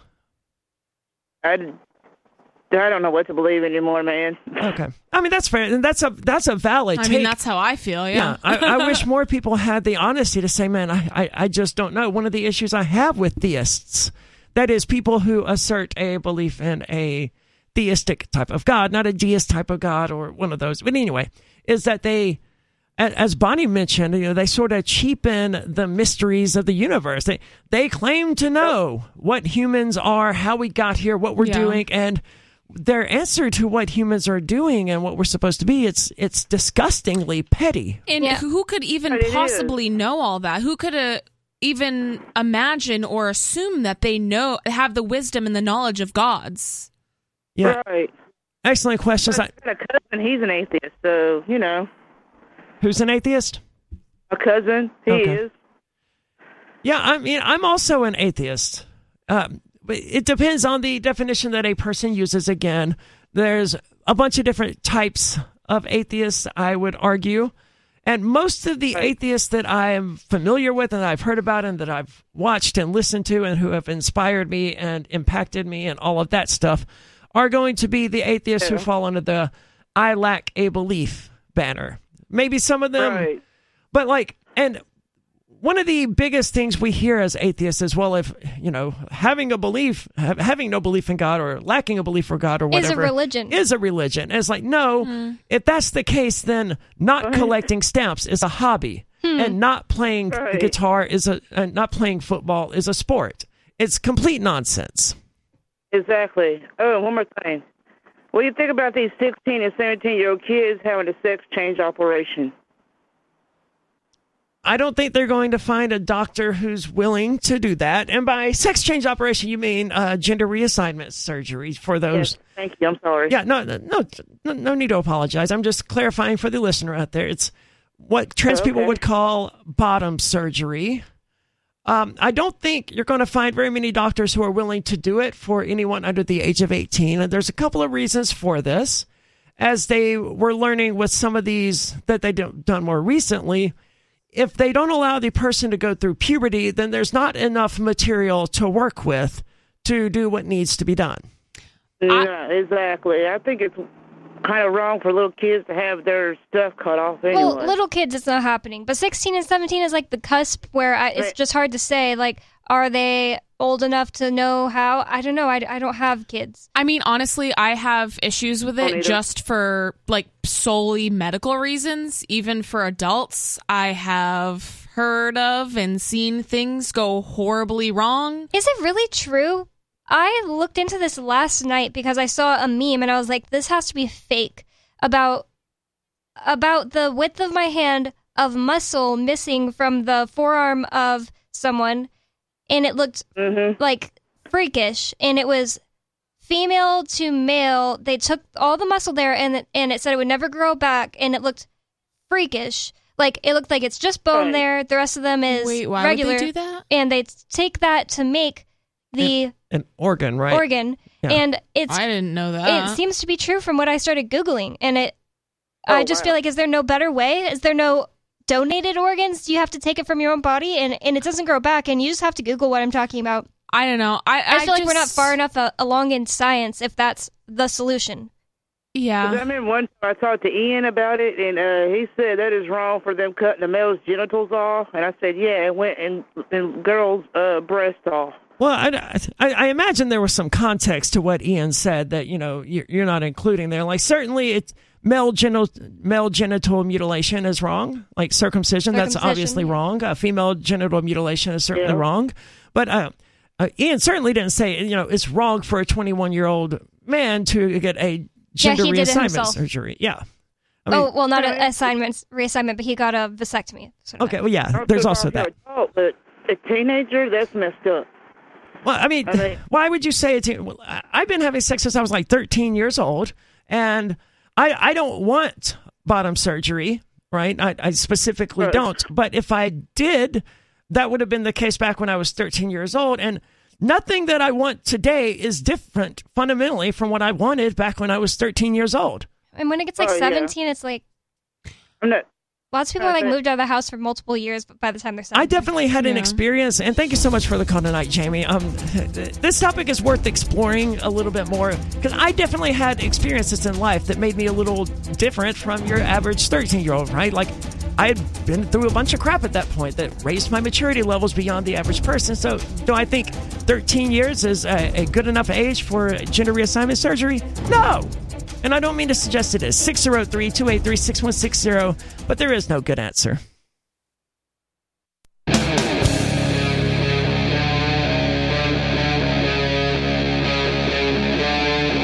Free Talk Live.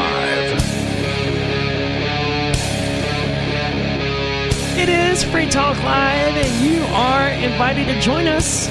603 283 6160 if you'd like to do that. That's 603 283 6160. With you in the studio tonight, it's Aria. Nikki. And Bonnie. And we got sort of blindsided a bit by uh, Jamie, I think from Alabama. or Was it Georgia? I don't remember now. Uh, Alabama. J- yeah, thank you.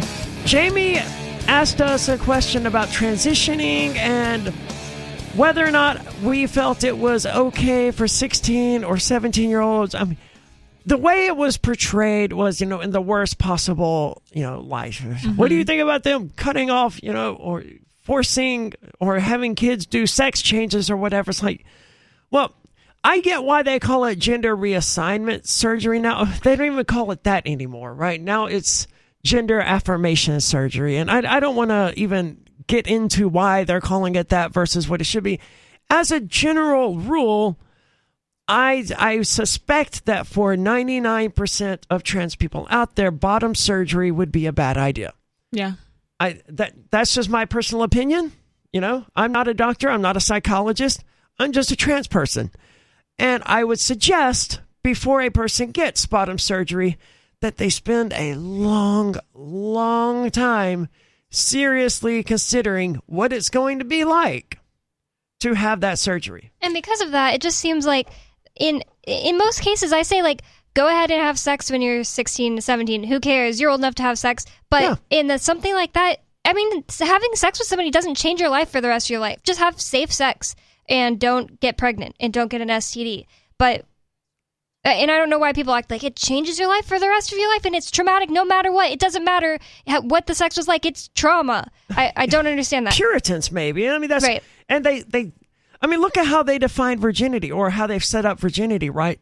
Uh, you lost it. You never get it back. Yeah, they're they're so full of crap that in their worldview, what they really believe is that having sex with a man is such a such a major thing that it will fundamentally change you for the rest of your life. And spoiler alert. Yeah. It doesn't. No, but, But- that that's the mythology they created. Just Yeah. sex is this great big wondrous thing, and it's like no, it's not. Well, and it's also a way to weaponize sexuality, right? Like you hmm. people can't explore like sexuality is such an important thing and it's just a way to make people feel dirty for natural human functions. My friend who is a virgin was like, "Should I have sex with this guy?" I'm just like, so I just don't know if I should have him be the first one. I was like, someone's got to be your first one. Yeah, fair point. But you're you're right. You're absolutely right in that having sex isn't a life changing thing, right? You you're not going to live with the consequences of having sex for the rest of your life if you're 16 and you get drunk in a field one night, right? Probably. I mean, if you choose, to, if you get pregnant, you choose to carry that that's baby to term, then yeah, it's going to affect you for the rest of your life. But in and of itself, having sex is not going to fundamentally change your life. However, bottom surgery will. No, that's what I was trying to get at. I forgot why we were talking about Yeah. sex. And, uh, you know, I mentioned the book Nevada recently because I did read it. And one of the things that it highlights is that the trans character in there, Maria, she has gender dysphoria about the male parts of her body. Any interaction with them whatsoever gives her anxiety or she disassociates or I don't understand what that's like, right? And Yeah. I'm not going to claim to I, I I don't understand what that's like. It may be that bad where a person has to have gender reassignment surgery or sexual reassignment surgery or gender affirmation surgery or whatever the hell you want to call it in order to deal with that. But if there, I tend to think it's probably unlikely that that's true for most people. And I suspect, again, I'm not a therapist, I'm not an expert, I suspect that therapy can help you get past that without having to go to sexual reassignment surgery. What what my real fear about the sexual reassignment surgery is that like with a lot of procedures people that are getting it aren't told the full extent of all of the possible complications. Dude, it's not And even the where it's such a new thing. it's not even the, necessarily the complications. I've had two surgeries, and I was woefully unprepared for both of them. Mm-hmm. In, in neither one of these surgeries, both of them done by the same surgeon, the surgeon was like, okay, look, this is going to cause you major difficulties for a very long time. Right? This is yes, you're going to be in and out. You're not going to stay in the hospital, and you know you're not going to be like the vocal surgery. You're not going to be able to talk for three weeks, but then you'll be more or less fine. That was how they portrayed it. I was like, okay, I can go three weeks without talking. He didn't specify that for the rest of my life, I was not going to have the vocal tone and vocal quality that I had previously. In fact, I have a follow up meeting with them this upcoming Monday. I was supposed to go Tuesday, but I put it off but, um, because they botched the vocal surgery, and you know, it's time for me to actually deal with that now that I don't have other things to deal with. So, anyway, they didn't warn me that it was probably going to be more like six months before my voice lost the scratchiness because you can go back to those episodes from June of last year where my voice was still tremendously scratchy, and it was because of that vocal surgery. Or whatever, or the pain that persisted in my throat as a result of this surgery for a long period of time. And they didn't tell me that in regard to the forehead surgery that I had. That you know, yes, you- you're going to feel fine. It's not going to hurt after a week or so, but like you're, it's still going to cause some problems. Like there's still a bump up here, there's some bumps here, and if it the wrong way, it still hurts. And mm-hmm. these are long term effects of having these surgeries that I wasn't told anything about. No, because you might not have gotten it if you were told. Maybe you would, but there's a lot of people where if you tell them all of those things, they'll say, "You know what? Never mind. Yeah, I would not I'm have- not going to spend the money to do this anymore." I would not have gotten the vocal surgery i- You know? if I had known. And I've and the same thing with you know you know females who have gotten a breast augmentation, they were not told any of the possible side effects, and all they knew is oh, pe- you know, girls get boob jobs all the time, totally normal, totally you know, and then they almost died because of it, Oh and their body rejected the implants. I knew a girl These that- are the things that surgeons don't tell you. I knew a girl that got a nose job and she lived out in the middle of nowhere where I did in Utah. So she came back and then her nose just started bleeding like profusely and had to go, you know, 50 eh, plus miles away. And it was, I mean, that would be a terrifying What if she died? You Yeah. know, Mhm. like that can happen, and you sign waivers and stuff where it's like you know. Not there to mention might not be something you can do about it. the actual complications, right? Like um the when I had they put staples in my head, right? What they did with the vocal uh, the forehead surgery was they cut off my face basically. They chiseled away some skull and they stapled my face back on. Sounds gruesome. It is tremendously gruesome, right? But anyway, so after a week or so, I went back down there to get the staples taken out, and as I was driving home, I was like, "Man, that feels that that feels like it's metal or something." So I get home and I get a friend. She stopped by and I was like, "Can you check?" And sure enough, they had missed like five staples. Five. I thought it was just one. They missed five. No, it, it was multiple. I don't know the exact number, but, but it was still, I it was mean, between even three and five. One is Right. They they missed several So- staples and like They should know, they should have it written down right. how many they are should there. have- Okay, They should count, but they don't. So there's a thing where in operating rooms there is a scrub tech or whoever it is.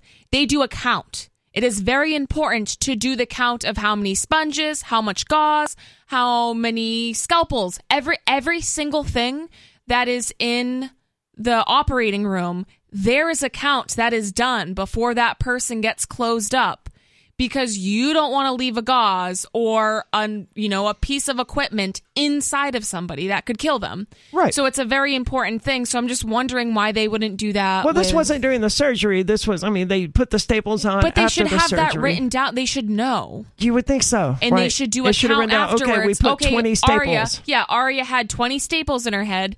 I took 20 staples out. You would think that that's You- basic. You would think so, but um, evidently that didn't happen, and I had to go back down. But like, what if I lived in California?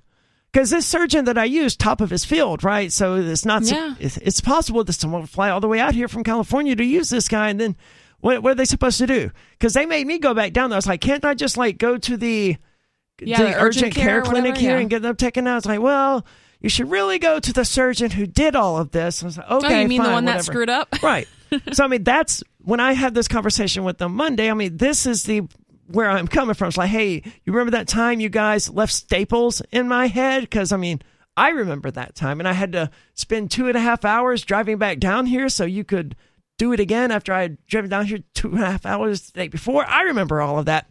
So anyway, lots of complications can happen in surgery, and those are relatively minor surgeries. I mean, they're complicated because no surgery is simple, but like forehead contouring or brow lift surgery, which is what I had on my forehead, tremendously more simple than what we're talking about when it comes to sexual reassignment surgery.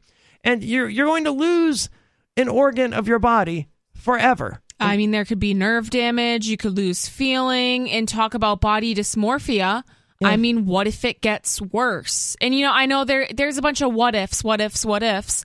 I'm not trying to like fearmonger or like convince people who are dead set on getting these operations, but I have just seen and heard of things going horribly wrong where it just might not be worth it and there might and it sounds awful to like suggest people get therapy. Right? I don't. I guess it does, but it shouldn't because I live in a world. You know, when I grew up, it was frowned upon. You, you're in therapy. What's wrong with you? But that's Yeah. not true. Now, almost everyone I know has a therapist, and it's just it's been normalized. Thankfully, having a therapist has been normalized. But I've I don't trust the therapists that are out there today because they're too quick to say yes, you you you should start taking hormones and get gender reassignment surgery instead of like, well, is this actually right for this person who has gender dysphoria or body dysphoria or whatever? They use transgenderism and these surgeries as ready to go solutions to problems that may not may, maybe this person just wants to wear drag on weekends or whatever Yeah. and n- now you've got them permanently changing their life and their their wife is going to divorce them or whatever maybe all of that wasn't really necessary for this particular person but because of the social climate that we're in the therapist isn't a- mm-hmm. even allowed to say well you may not be trans you may just like wearing women's clothes every once in a while Well, and kind of going back to uh, Jamie, I think her name was the caller before Yeah. that asked the question. So going back to what she was kind of asking about with like children and teenagers, I think a lot of kids are experimenting with maybe wearing, sure you know, the opposite gender's clothing or doing things that aren't part of gender roles or, you know, they're just exploring themselves and their sexuality. And I'm afraid that in this current climate, they will jump to, oh, I'm trans, which is fine, even if they want to, oh, if they want to explore that. Yeah, absolutely. And decide, yeah, I, I legit am trans, or no, I'm not. If they need to explore that, that I think that's great. But I think to jump to getting operations and surgeries, especially gender reassignment surgery, where there there could be a lot of I mean, you get a boob job, you can get those taken out. Like that can be fixed. sure I don't think you can fix no there's no having you know like that's kind of just permanent and there can be permanent damage done so i'm just afraid that some teenagers might be getting pushed into this or encouraged when they just need more time to think about it you know Yeah, I, I I don't think bottom surgery is right for everyone. I I would speculate that the number of people it's right for is very very low. It's a relatively small percentage of trans people. In fact, only like I had to look this up recently in part of a disagreement I'm having with the government about some things. Uh, only like one in three trans people are even interested in bottom surgery. yeah so i mean that cuts out people who like maybe can't afford it or blah blah blah all that stuff those people just genuinely don't want it at all Right. Yeah, the, 'Cause o- the only is- trans people I know don't have it. So I've never met anybody that does ha- has had the surgery to like compare it to. But I just I don't know. There's a lot of treating people as though they're not really trans unless they either a want or have had bottom surgery. which is completely ridiculous Yeah, and I don't know where that comes from. I, I don't think that getting an artificial organ is going to make you any more of a man or any more of a woman. That that's not where your manhood or Mm-hmm. womanhood is really coming from, in my opinion. But let's go to the phones. We do have David on the line from Georgia. David, you're on Free Talk Live. So, uh, good evening, guys. Three Hey. quick things. Yep. Um, first of all, these these shows about religion are some of my least favorite shows that you guys do. Surprisingly, Okay. I like your your new- your new shows and things better. That's just my opinion. okay, Um, fair. although you you did bring up a good point uh, about something I didn't think about. I've always considered myself just agnostic, um, but you mentioned agnostic theist, and I think that would actually apply better to me because personally, you can't convince me that there's not a God, but I don't believe that he works in the world like people think he does. I think that either time runs differently for him, like he's uh on the toilet taking a dump or something like that. um, you know, that kind of thing. And he doesn't care about us day to day like some people think he does. I buy into that. I mean, that's generally what I would describe as the deist God, and deism is its separate own sort of belief system. But uh, most of the founding fathers of, Amer- of America were deists. It's, it says a lot that deism used to be considered an atheist if you were deist, like Thomas Paine. He was a deist, but because of the culture in which they lived, everyone being Christian and Puritans and all of that, his peers at the time considered him an atheist. So much so that they denied him a burial in consecrated ground.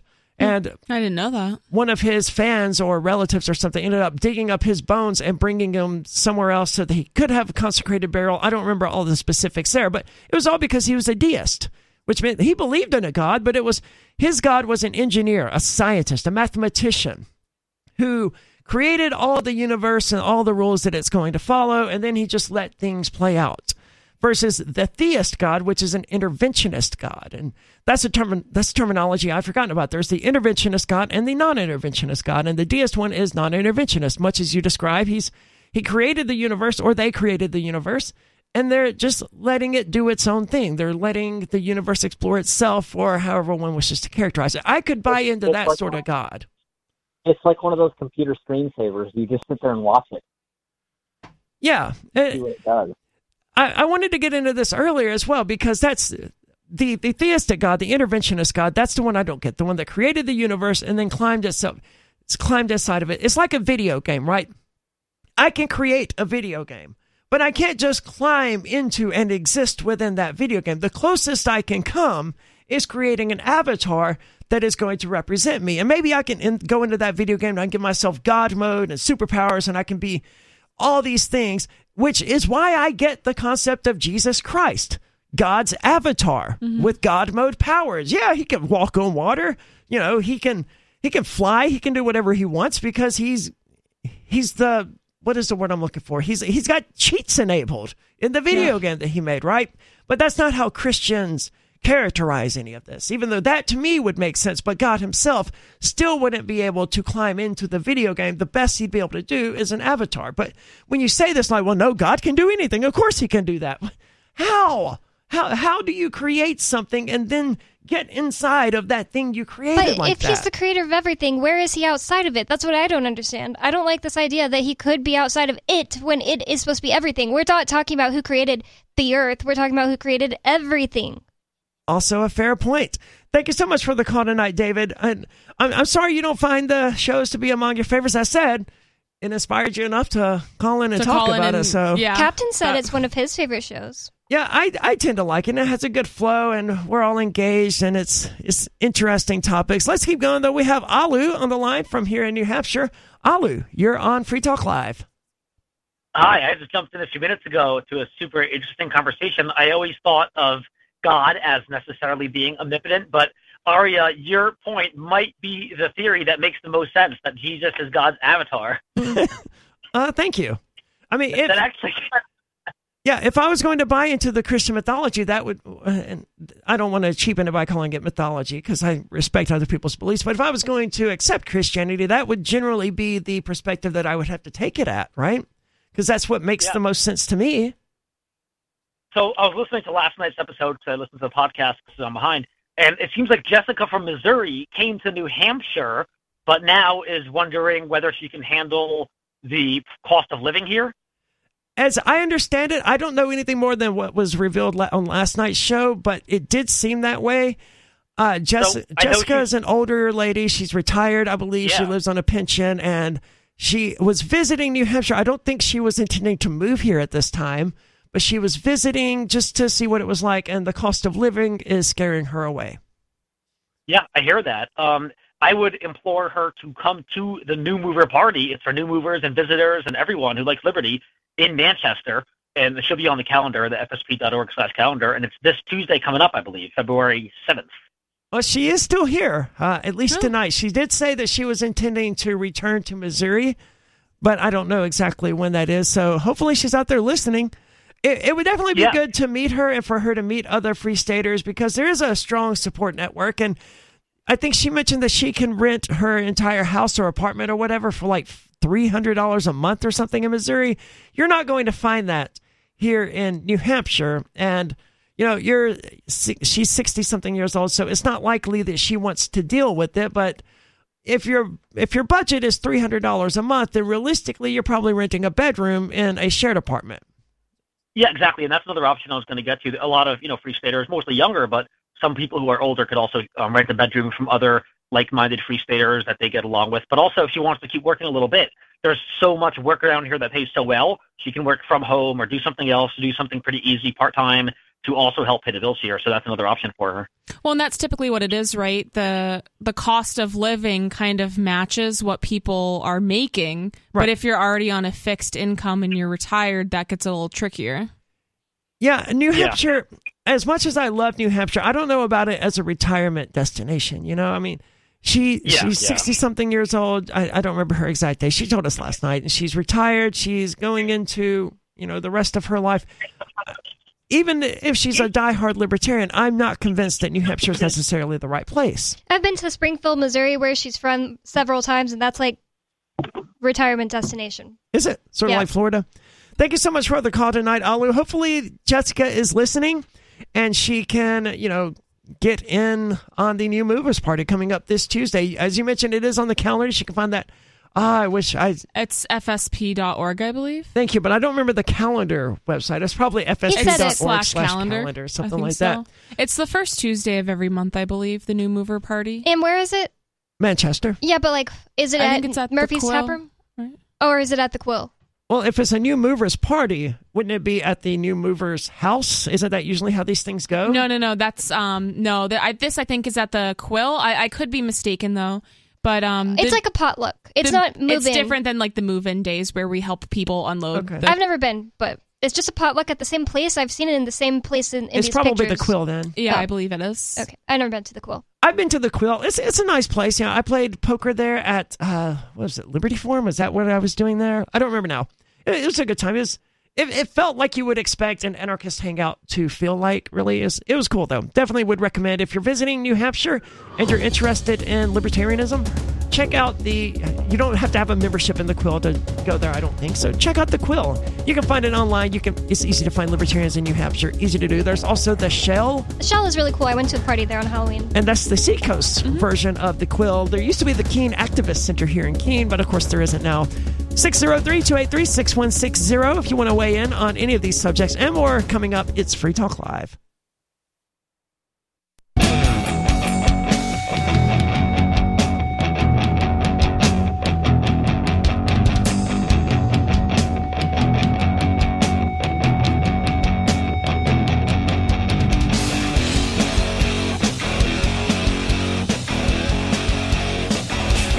Free Talk Live, and you can join us 603 283 6160 if you want to weigh in.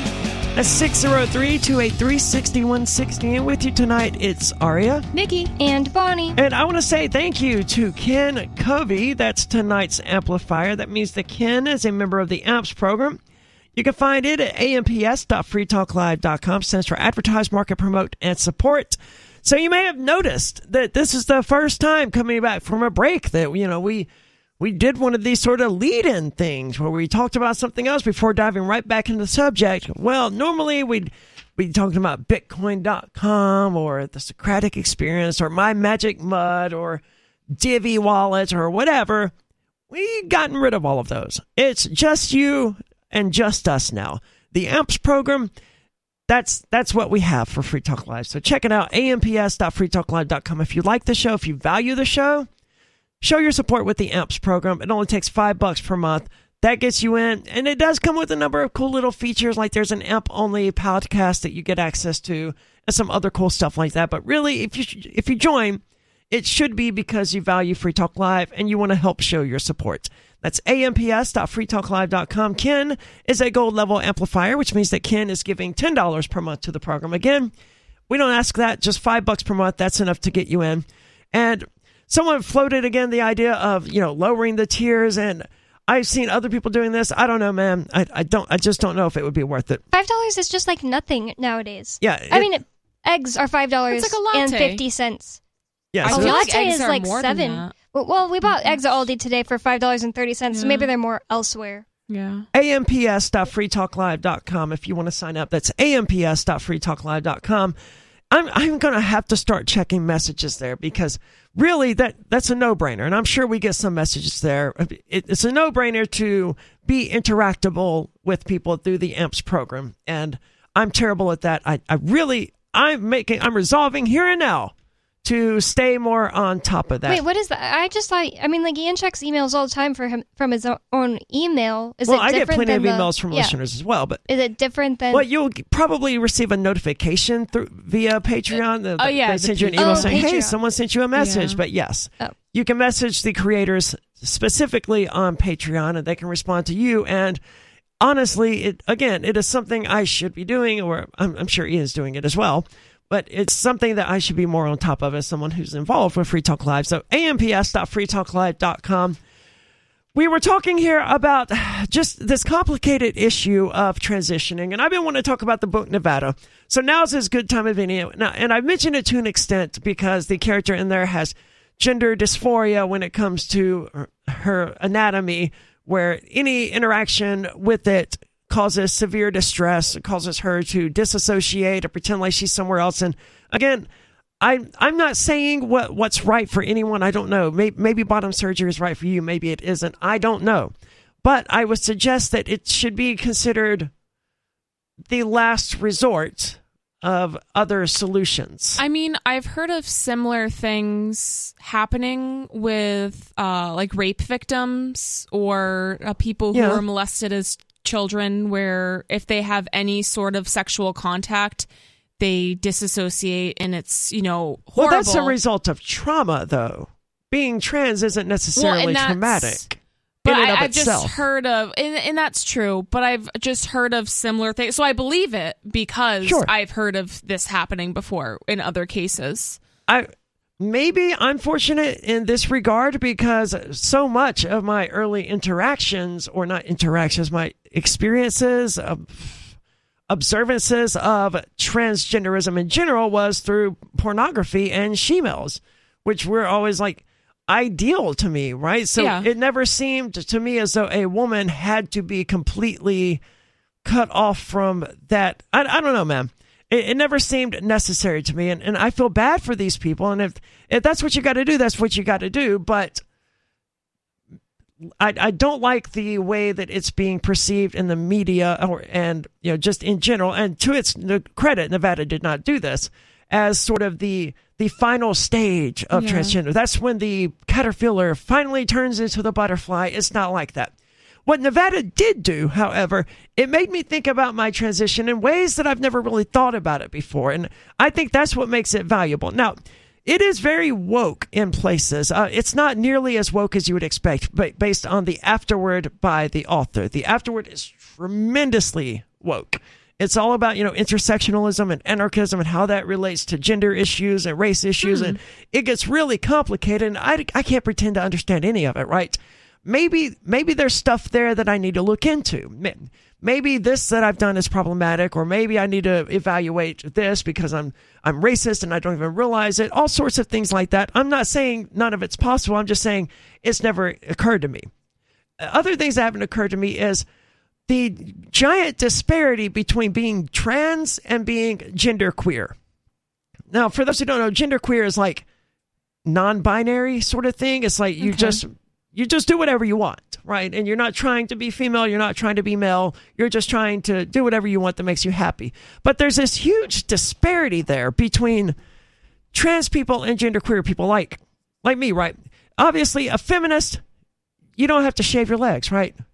Women's liberation, feminist women don't have to shave their legs, right? It doesn't make you any less of a woman to not shave your legs. But if you're trans, you can't play that game. You can. Not the like Makes no one's going to more difficult. no one's going to but- take a baseball bat to your shins for playing that game, but it defeats the purpose of trying to be trans. If you see someone who's quote trying to be trans, and I, I hate that I even said that, but that's the terminology I'm going to go with for the moment. Okay. So they're trying to be trans, but they have you know a mustache and hairy legs. And sure, they're wearing women's clothes and they got makeup on, but this person has hairy legs and they have a beard. You're sending me mixed signals here. Well, it's not. They're not even a trans person at that point. The most you could call them is like non-binary or gender-queer. okay. Right. They- There's somebody I used to work with that basically looked, I mean, in every way, exactly like a man and was not on hormones, but just wore women's clothes. And uh, he never said he was trans and went by he. Sure. I mean, there's an older man here in Keene who I think his name is Larry. He walks around in dresses. But if you're trans, you do have to shave your legs. You do have to conform to some of these stereotypes, right? Otherwise, you end up becoming genderqueer. You get lumped into that category.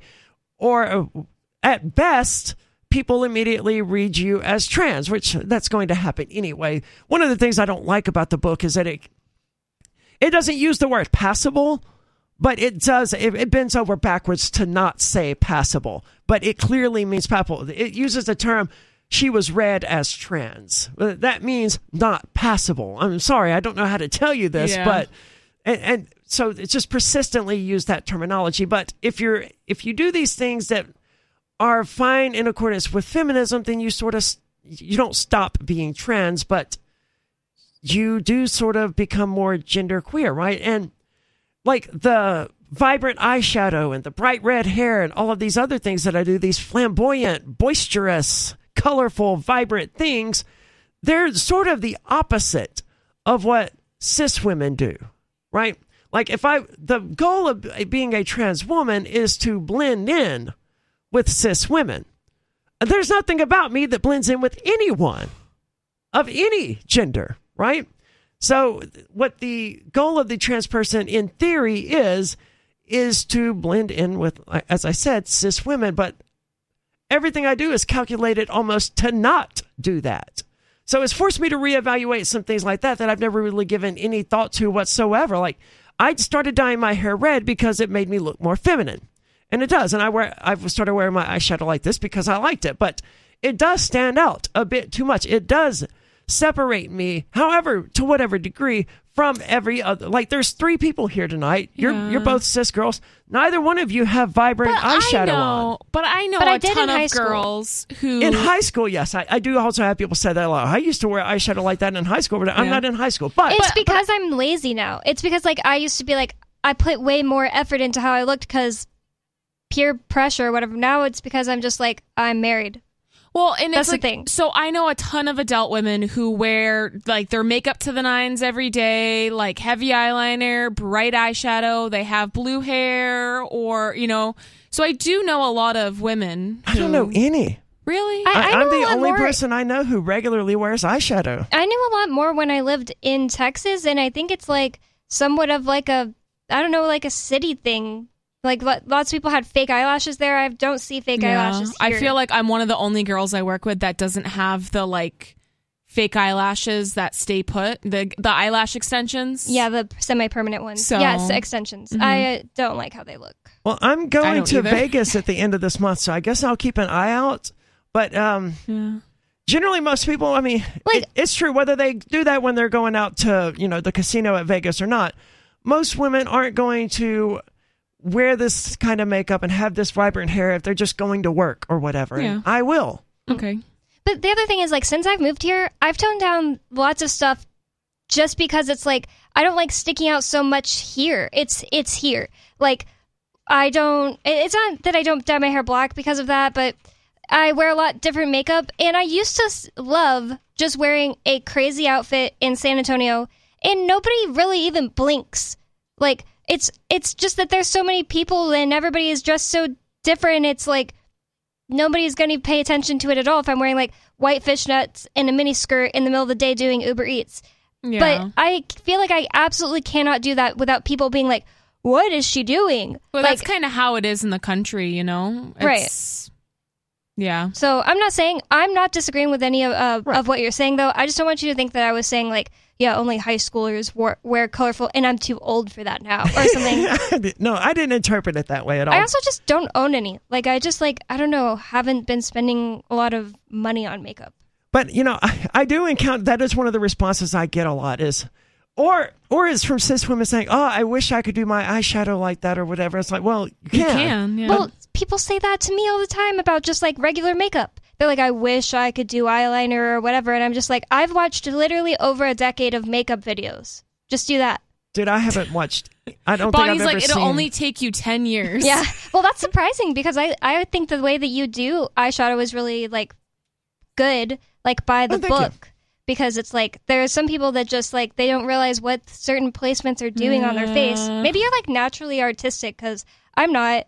If I'm naturally artistic, then makeup is the only area where it manifests. Hmm. Because I can't draw, I can't paint, I can't do any of this other stuff, right? Not not graphically. Sure, I can create music and I can write or whatever, but you you asked me to draw something, I can't do it. Even looking at something simple like Master Shake and trying to draw like Master Shake from Aqua Teen Hunger Force and trying to Oh, okay. draw I was it. like, what? Yeah. yeah. No, I got even you now. something. It's just a it's just a cup it's a milkshake even drawing something simple like that i've got to look at it in order to do it so i mean i'm not good graphically I'm the same way.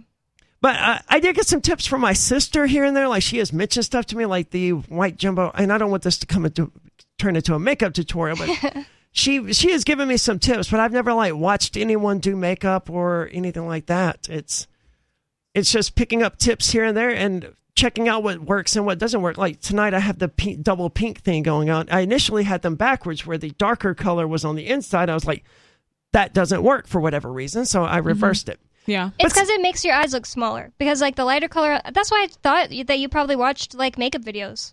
Because Yeah, like I did not know that. the lighter color on the inside opens and brightens your eyes, and it's natural to.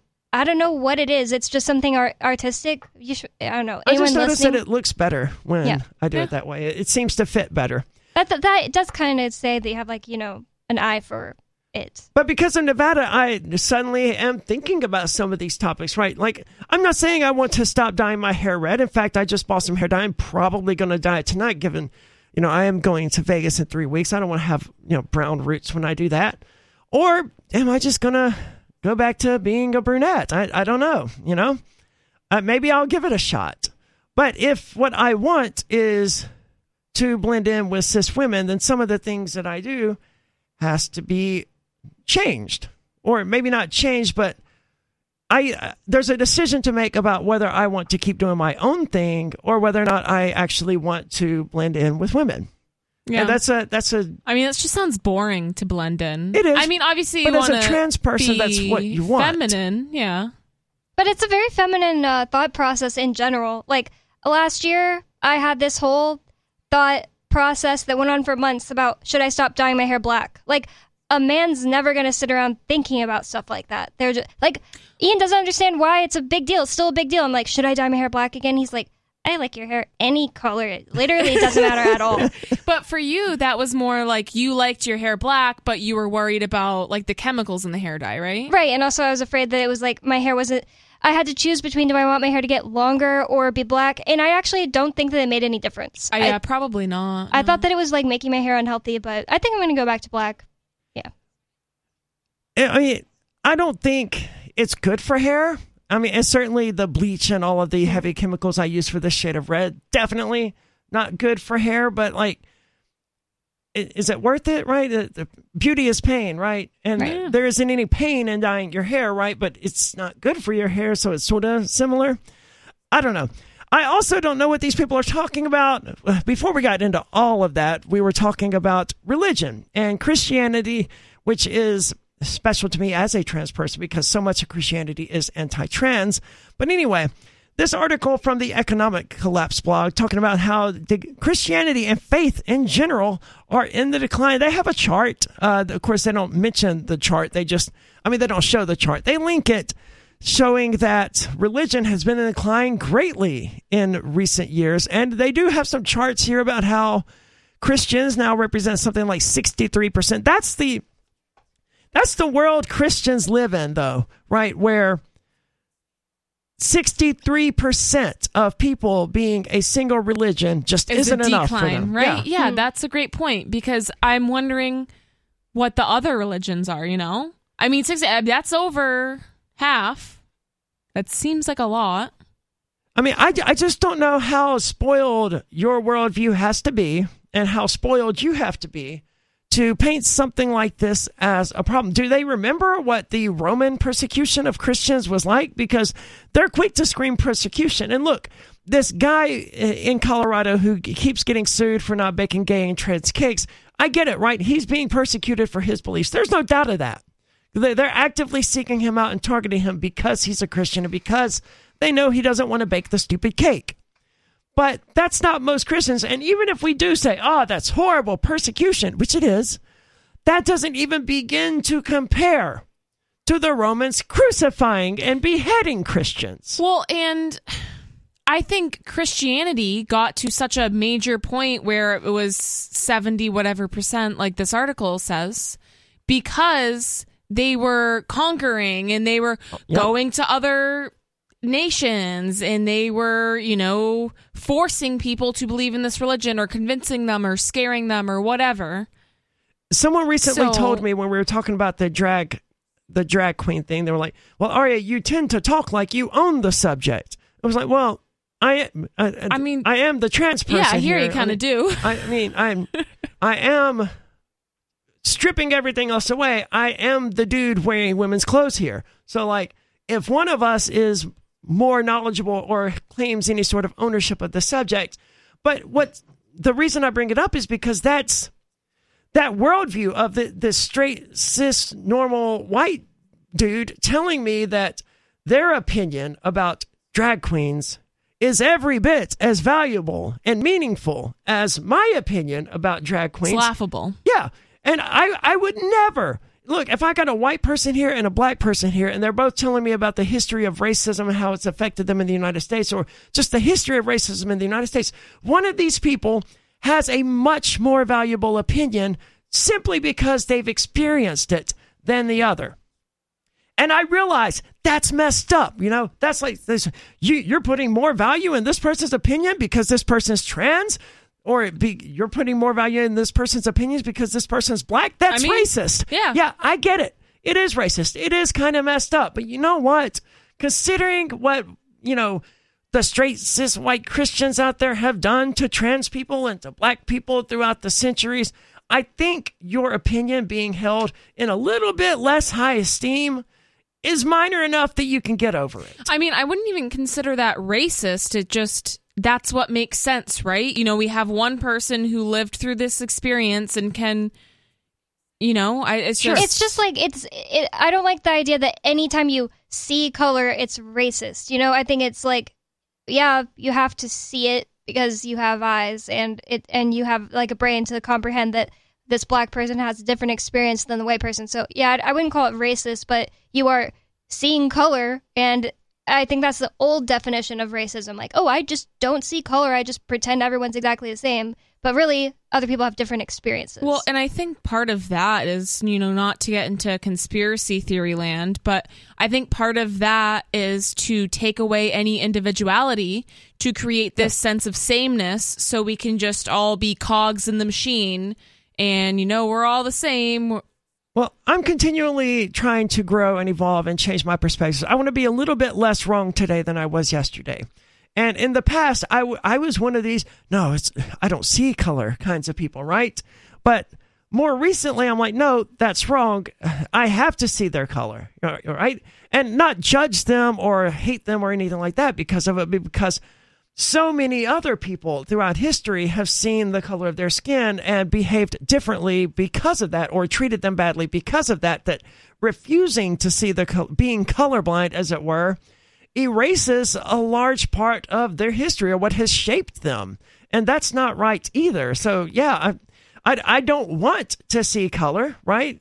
I, I'm sure that's what everyone ultimately wants to envision as the ideal world where everyone's treated always the, same no matter what. But, like, it is a factor in how people are treated. I'm not saying treating anyone worse because of it, but you have to acknowledge the suffering and the history of black people in the United States and what's been done to them on the basis of race. And if you don't see color, you can't acknowledge that truth. And I think there's also a way to like do it instead of like in a negative way, like celebrating people for the fact that they're individuals and that we all are different and all look different. Like that's a really cool, awesome thing. And the thing that like some listeners might not understand is that like me, Nikki, and Aria are all individualists in the way that we can understand that somebody can be a race and be completely not like anyone else we've met in the race. It, it doesn't Yeah. make people all the same.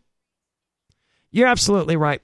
One of the more interesting things about all of this, and you know, edge lord libertarians are really bad about it. They like, well, how come they can have black power? You know, you can have gay gay pride and black pride and all these other things, but when you say white pride, suddenly you're racist, and it's fundamentally not understanding. I, I was wanted to talk about Pantera recently. That's why all of this came up because I know a lot of people who support Pantera. They're like, well, they they should be able to say white pride, but no, they shouldn't because when they say black pride in the United States, they're not really taking pride in their skin color. You erase, well, not you personally, but America erased their identity. Yeah. They don't know if they're from North Africa or Ethiopia or Sudan or Egypt or insert African country.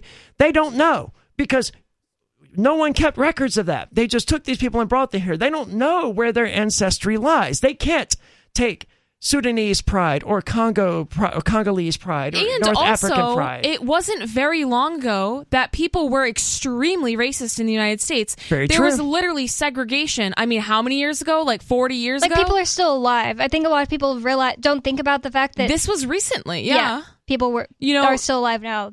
And it's it's just it blows my mind that some people cannot understand what you're talking about. Yep. But but you're allowed to have German pride. No one's criticizing anyone for Yeah. having Italian pride Yeah. or French pride or Canadian pride or whatever. And that's the other thing. There's no such thing as black and white. Like I know that's the cl- easy way to talk about it, and that's the way we've been talking about it. But that was kind of something that was put upon all of us. Like you're, it's it makes you less of an individual if you're just white and they're just black. It also like feels like an us and them. Right, black and white, thing, you literally. know? I, I mean, why? When nobody calls Mexican people brown. I mean, not nobody. I mean, but it's just like it's not like people go around saying I'm brown, um, blah blah blah. It's usually only said as like a joke because Mexico's right there, and we know that like you're from Mexico or from you know whatever country usually. And I think that um, the whole black and white thing is weird, and people aren't black or white. I mean, literally, I'm not even white. I'm pink. Yeah, ex- excellently said. I wish more people understood that. The only time I think I ever hear anyone referring to brown people is when I talk about the United States bombing brown people in the Middle East. And that's because the United States does seem to be racist in exactly that regard. We're out of time for tonight. You can join us in the meantime on our social media server. You can find that at social.freetalklive.com. That's our Mastodon, social.freetalklive.com. The Free State Project has reached its goal of 20,000 liberty lovers who've pledged to move to New Hampshire and get active to achieve liberty in our lifetime. Perhaps you're trying to figure out what part of New Hampshire should be your destination. If so, consider Keene. You'll find more than 150 reasons to move to Keene at move.freekeene.com. Keene is famous for its historic, publicity generating activism, as well as being the liberty media capital of the world. It's home to freekeene.com, New Hampshire's destination for liberty activism, news, and opinion. For years, we've been compiling over 150 reasons to move to Keene at move.freekeene.com, where you'll learn about some of what's happening here and what makes Keene a great place to live. If you love liberty, you'll probably enjoy anywhere you end up in the Shire. But do your due diligence first. Please visit move.freekeene.com for the full list of over 150 reasons to move to Keene. That's move.freekeene.com.